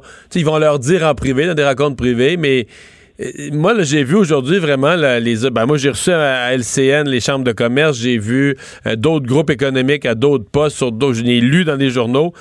Ils sont quand même assez durs avec le gouvernement Trudeau. On a l'impression qu'ils ont, ont comme passé une. Le gouvernement a dépassé un- une certaine rampe là, où les gens où les gens disent Ouais, eux autres, eux autres sont dépensiers. On a l'impression qu'ils ont heurté les gens au point de les faire réagir. Mais moi, je pense que y a, le gouvernement Trudeau est dans une position délicate et je me pose la question sur s'il n'a pas dépassé les bornes. On en a déjà parlé. Moi, je pense que le pitch en 2015 de dire, écoutez, on va avoir un déficit de 10 milliards pour investir massivement dans les infrastructures, stimuler l'économie, c'est un investissement. Tout le monde est d'accord avec ça. Tu sais, tu dis, OK, 10 milliards, là, pas. Mais là, le problème, c'est qu'on n'a pas un déficit de 26 milliards de dollars parce que le gouvernement est dans des grands chantiers et investi dans l'économie. Tu sais, le problème, c'est qu'on a un déficit de 26 milliards parce que le gouvernement finance 250 milliards de bébelles, là. Et ne fait pas un très gros effort de rationaliser les dépenses, là. Tu sais, tu peux dire, on va, on va investir, euh, c'est 5 milliards à telle place, mais l'argent, on va aller le chercher ailleurs. On n'a pas vu de gros, gros exercices de coupure, de rationalisation. C'est comme si euh, c'était un puits sans fond. Et je comprends l'argument selon lequel euh, le Canada a une super cote de crédit, il faut pas s'en faire, on va pas devenir obsédé, etc. Mais quand on regarde le, programme libéral, dans les 6 milliards de dollars de promesses qui restent à financer cette année et que le gouvernement, pour lesquels le gouvernement n'a pas d'argent, il y a peut-être 3 milliards là, qui sont des programmes importants. Là. On peut parler de les services en garderie, la santé, l'assurance médicaments. Le reste, là, c'est des politiques de ci, des, des, des recherches pour le cancer, de l'aide pour les étudiants, de l'aide pour les entrepreneurs, de l'aide pour le monde qui veut s'acheter une maison. Ce sont tous des enjeux intéressants, mais tout le monde voudrait ça, mais il n'y a pas, il y a aucune discipline, on dirait. Et ça donne l'impression d'un gouvernement qui est sans focus. Et le problème, là, c'est, j'ai même pas parlé du mot clé de l'année, là. Changement climatique. Ouais. Tu sais, si le gouvernement avait été rationnel, là, puis il y avait de l'argent de côté, là, on s'entend que si tu as 10 milliards à dépenser au Canada, là, tu peux prendre un virage climatique utile, important, faire des changements majeurs. Tu peux Des nouveaux moyens de transport. nouveaux moyens de transport, transformation de l'industrie, nouvelles technologies, etc. On n'a pas ça, là. Ils n'ont pas l'argent pour les planter, les arbres et, et tout le reste, là. Alors, qu'est-ce que ça va donner? Ouais. Mais il, il s'est dit, dans les explications qui ont été fournies, parce que je, je- je- je repense à ça, dans les explications qui ont été fournies, le ministre Morneau a dit que ce qui a causé son 7 milliards de trous, une partie, c'est que les bas taux d'intérêt ont affaibli les rendements sur les fonds de pension et qu'il a, dû- qu'il a dû compenser. Mais tu te rends compte que ça, là, si les taux d'intérêt sont bas, ta main gauche perd, mais ta main droite, là, le Canada a une dette gigantesque. Tu payes moins d'intérêt sur la dette. Le fait que les taux d'intérêt, de- d'intérêt demeurent bas, tu fais une économie en intérêt sur la dette. Donc, tu pourrais penser que ce que tu économises d'une main, tu le réinvestis de l'autre côté. Celle-là, là, ils l'ont sorti pour nous endormir, là, parce que c'est pas. euh, c'est comme si lui, il dit ben moi, les bas taux d'intérêt, ça, je prends, j'en prends le bénéfice, mais avec le côté négatif de ça, là, là, je, fais du trou, puis c'est un trou que je fais semblant que c'est une surprise en cours d'année, puis j'arrive à la fin de l'année, puis là, je pognais avec ce trou-là, mais c'est pas sérieux. Les taux d'intérêt sont bas des deux bords de l'équation, là. Oui, puis c'est surtout ce qui est vraiment pas sérieux, c'est qu'on s'entend. Regarde les éléments qui ont contribué à ce déficit plus gros. C'est un changement actuariel là, pour M. et Mme du Monde. C'est une façon de, com- de comptabiliser les données de l'État. Donc, de dire qu'on tient compte des taux d'intérêt sur la valeur des pensions. Ça, là, c'était la même chose au mois de février que maintenant. Ça fait, ça fait Donner 10 ans, fait pour 10 les ans qu'ils sont là. Ouais. pour les, on le savait aussi, le gouvernement moral Fort a volontairement caché l'ampleur du déficit dans le budget de mars parce qu'il voulait partir en campagne électorale avec un moins gros déficit. Puis se dire, on le dira une fois qu'on sera élu. Ouais, c'est un peu ça. Hey, merci, Emmanuel. Ça me fait Au revoir. plaisir. Au revoir. Et Alexandre, dans les nouvelles du jour, ben, une menace pour euh, pas mal de gens qui pensaient prendre l'avion, qui pensent prendre l'avion pendant le temps des fêtes. Ouais, les employés syndiqués de la compagnie Swissport Canada qui se sont dotés d'un mandat de grève, euh, c'est les gens, on le rappelle, les ravitailleurs d'aéronefs, mécaniciens, répartiteurs, employés d'entretien, etc., etc., qui fournissent d'ailleurs le carburant pour les compagnies aériennes. Euh, tous ces travailleurs-là qui menacent de faire des moyens de pression le 25 décembre prochain. Donc, un mandat de grève à 99 oui, c'est oui, pas alors, réglé euh, d'ici là. Oui, Donc, alors euh, leur euh, compte, ils doivent euh, négocier pour pas que ça arrive. Merci Alexandre, merci à vous d'avoir été là. On se retrouve demain, 15h.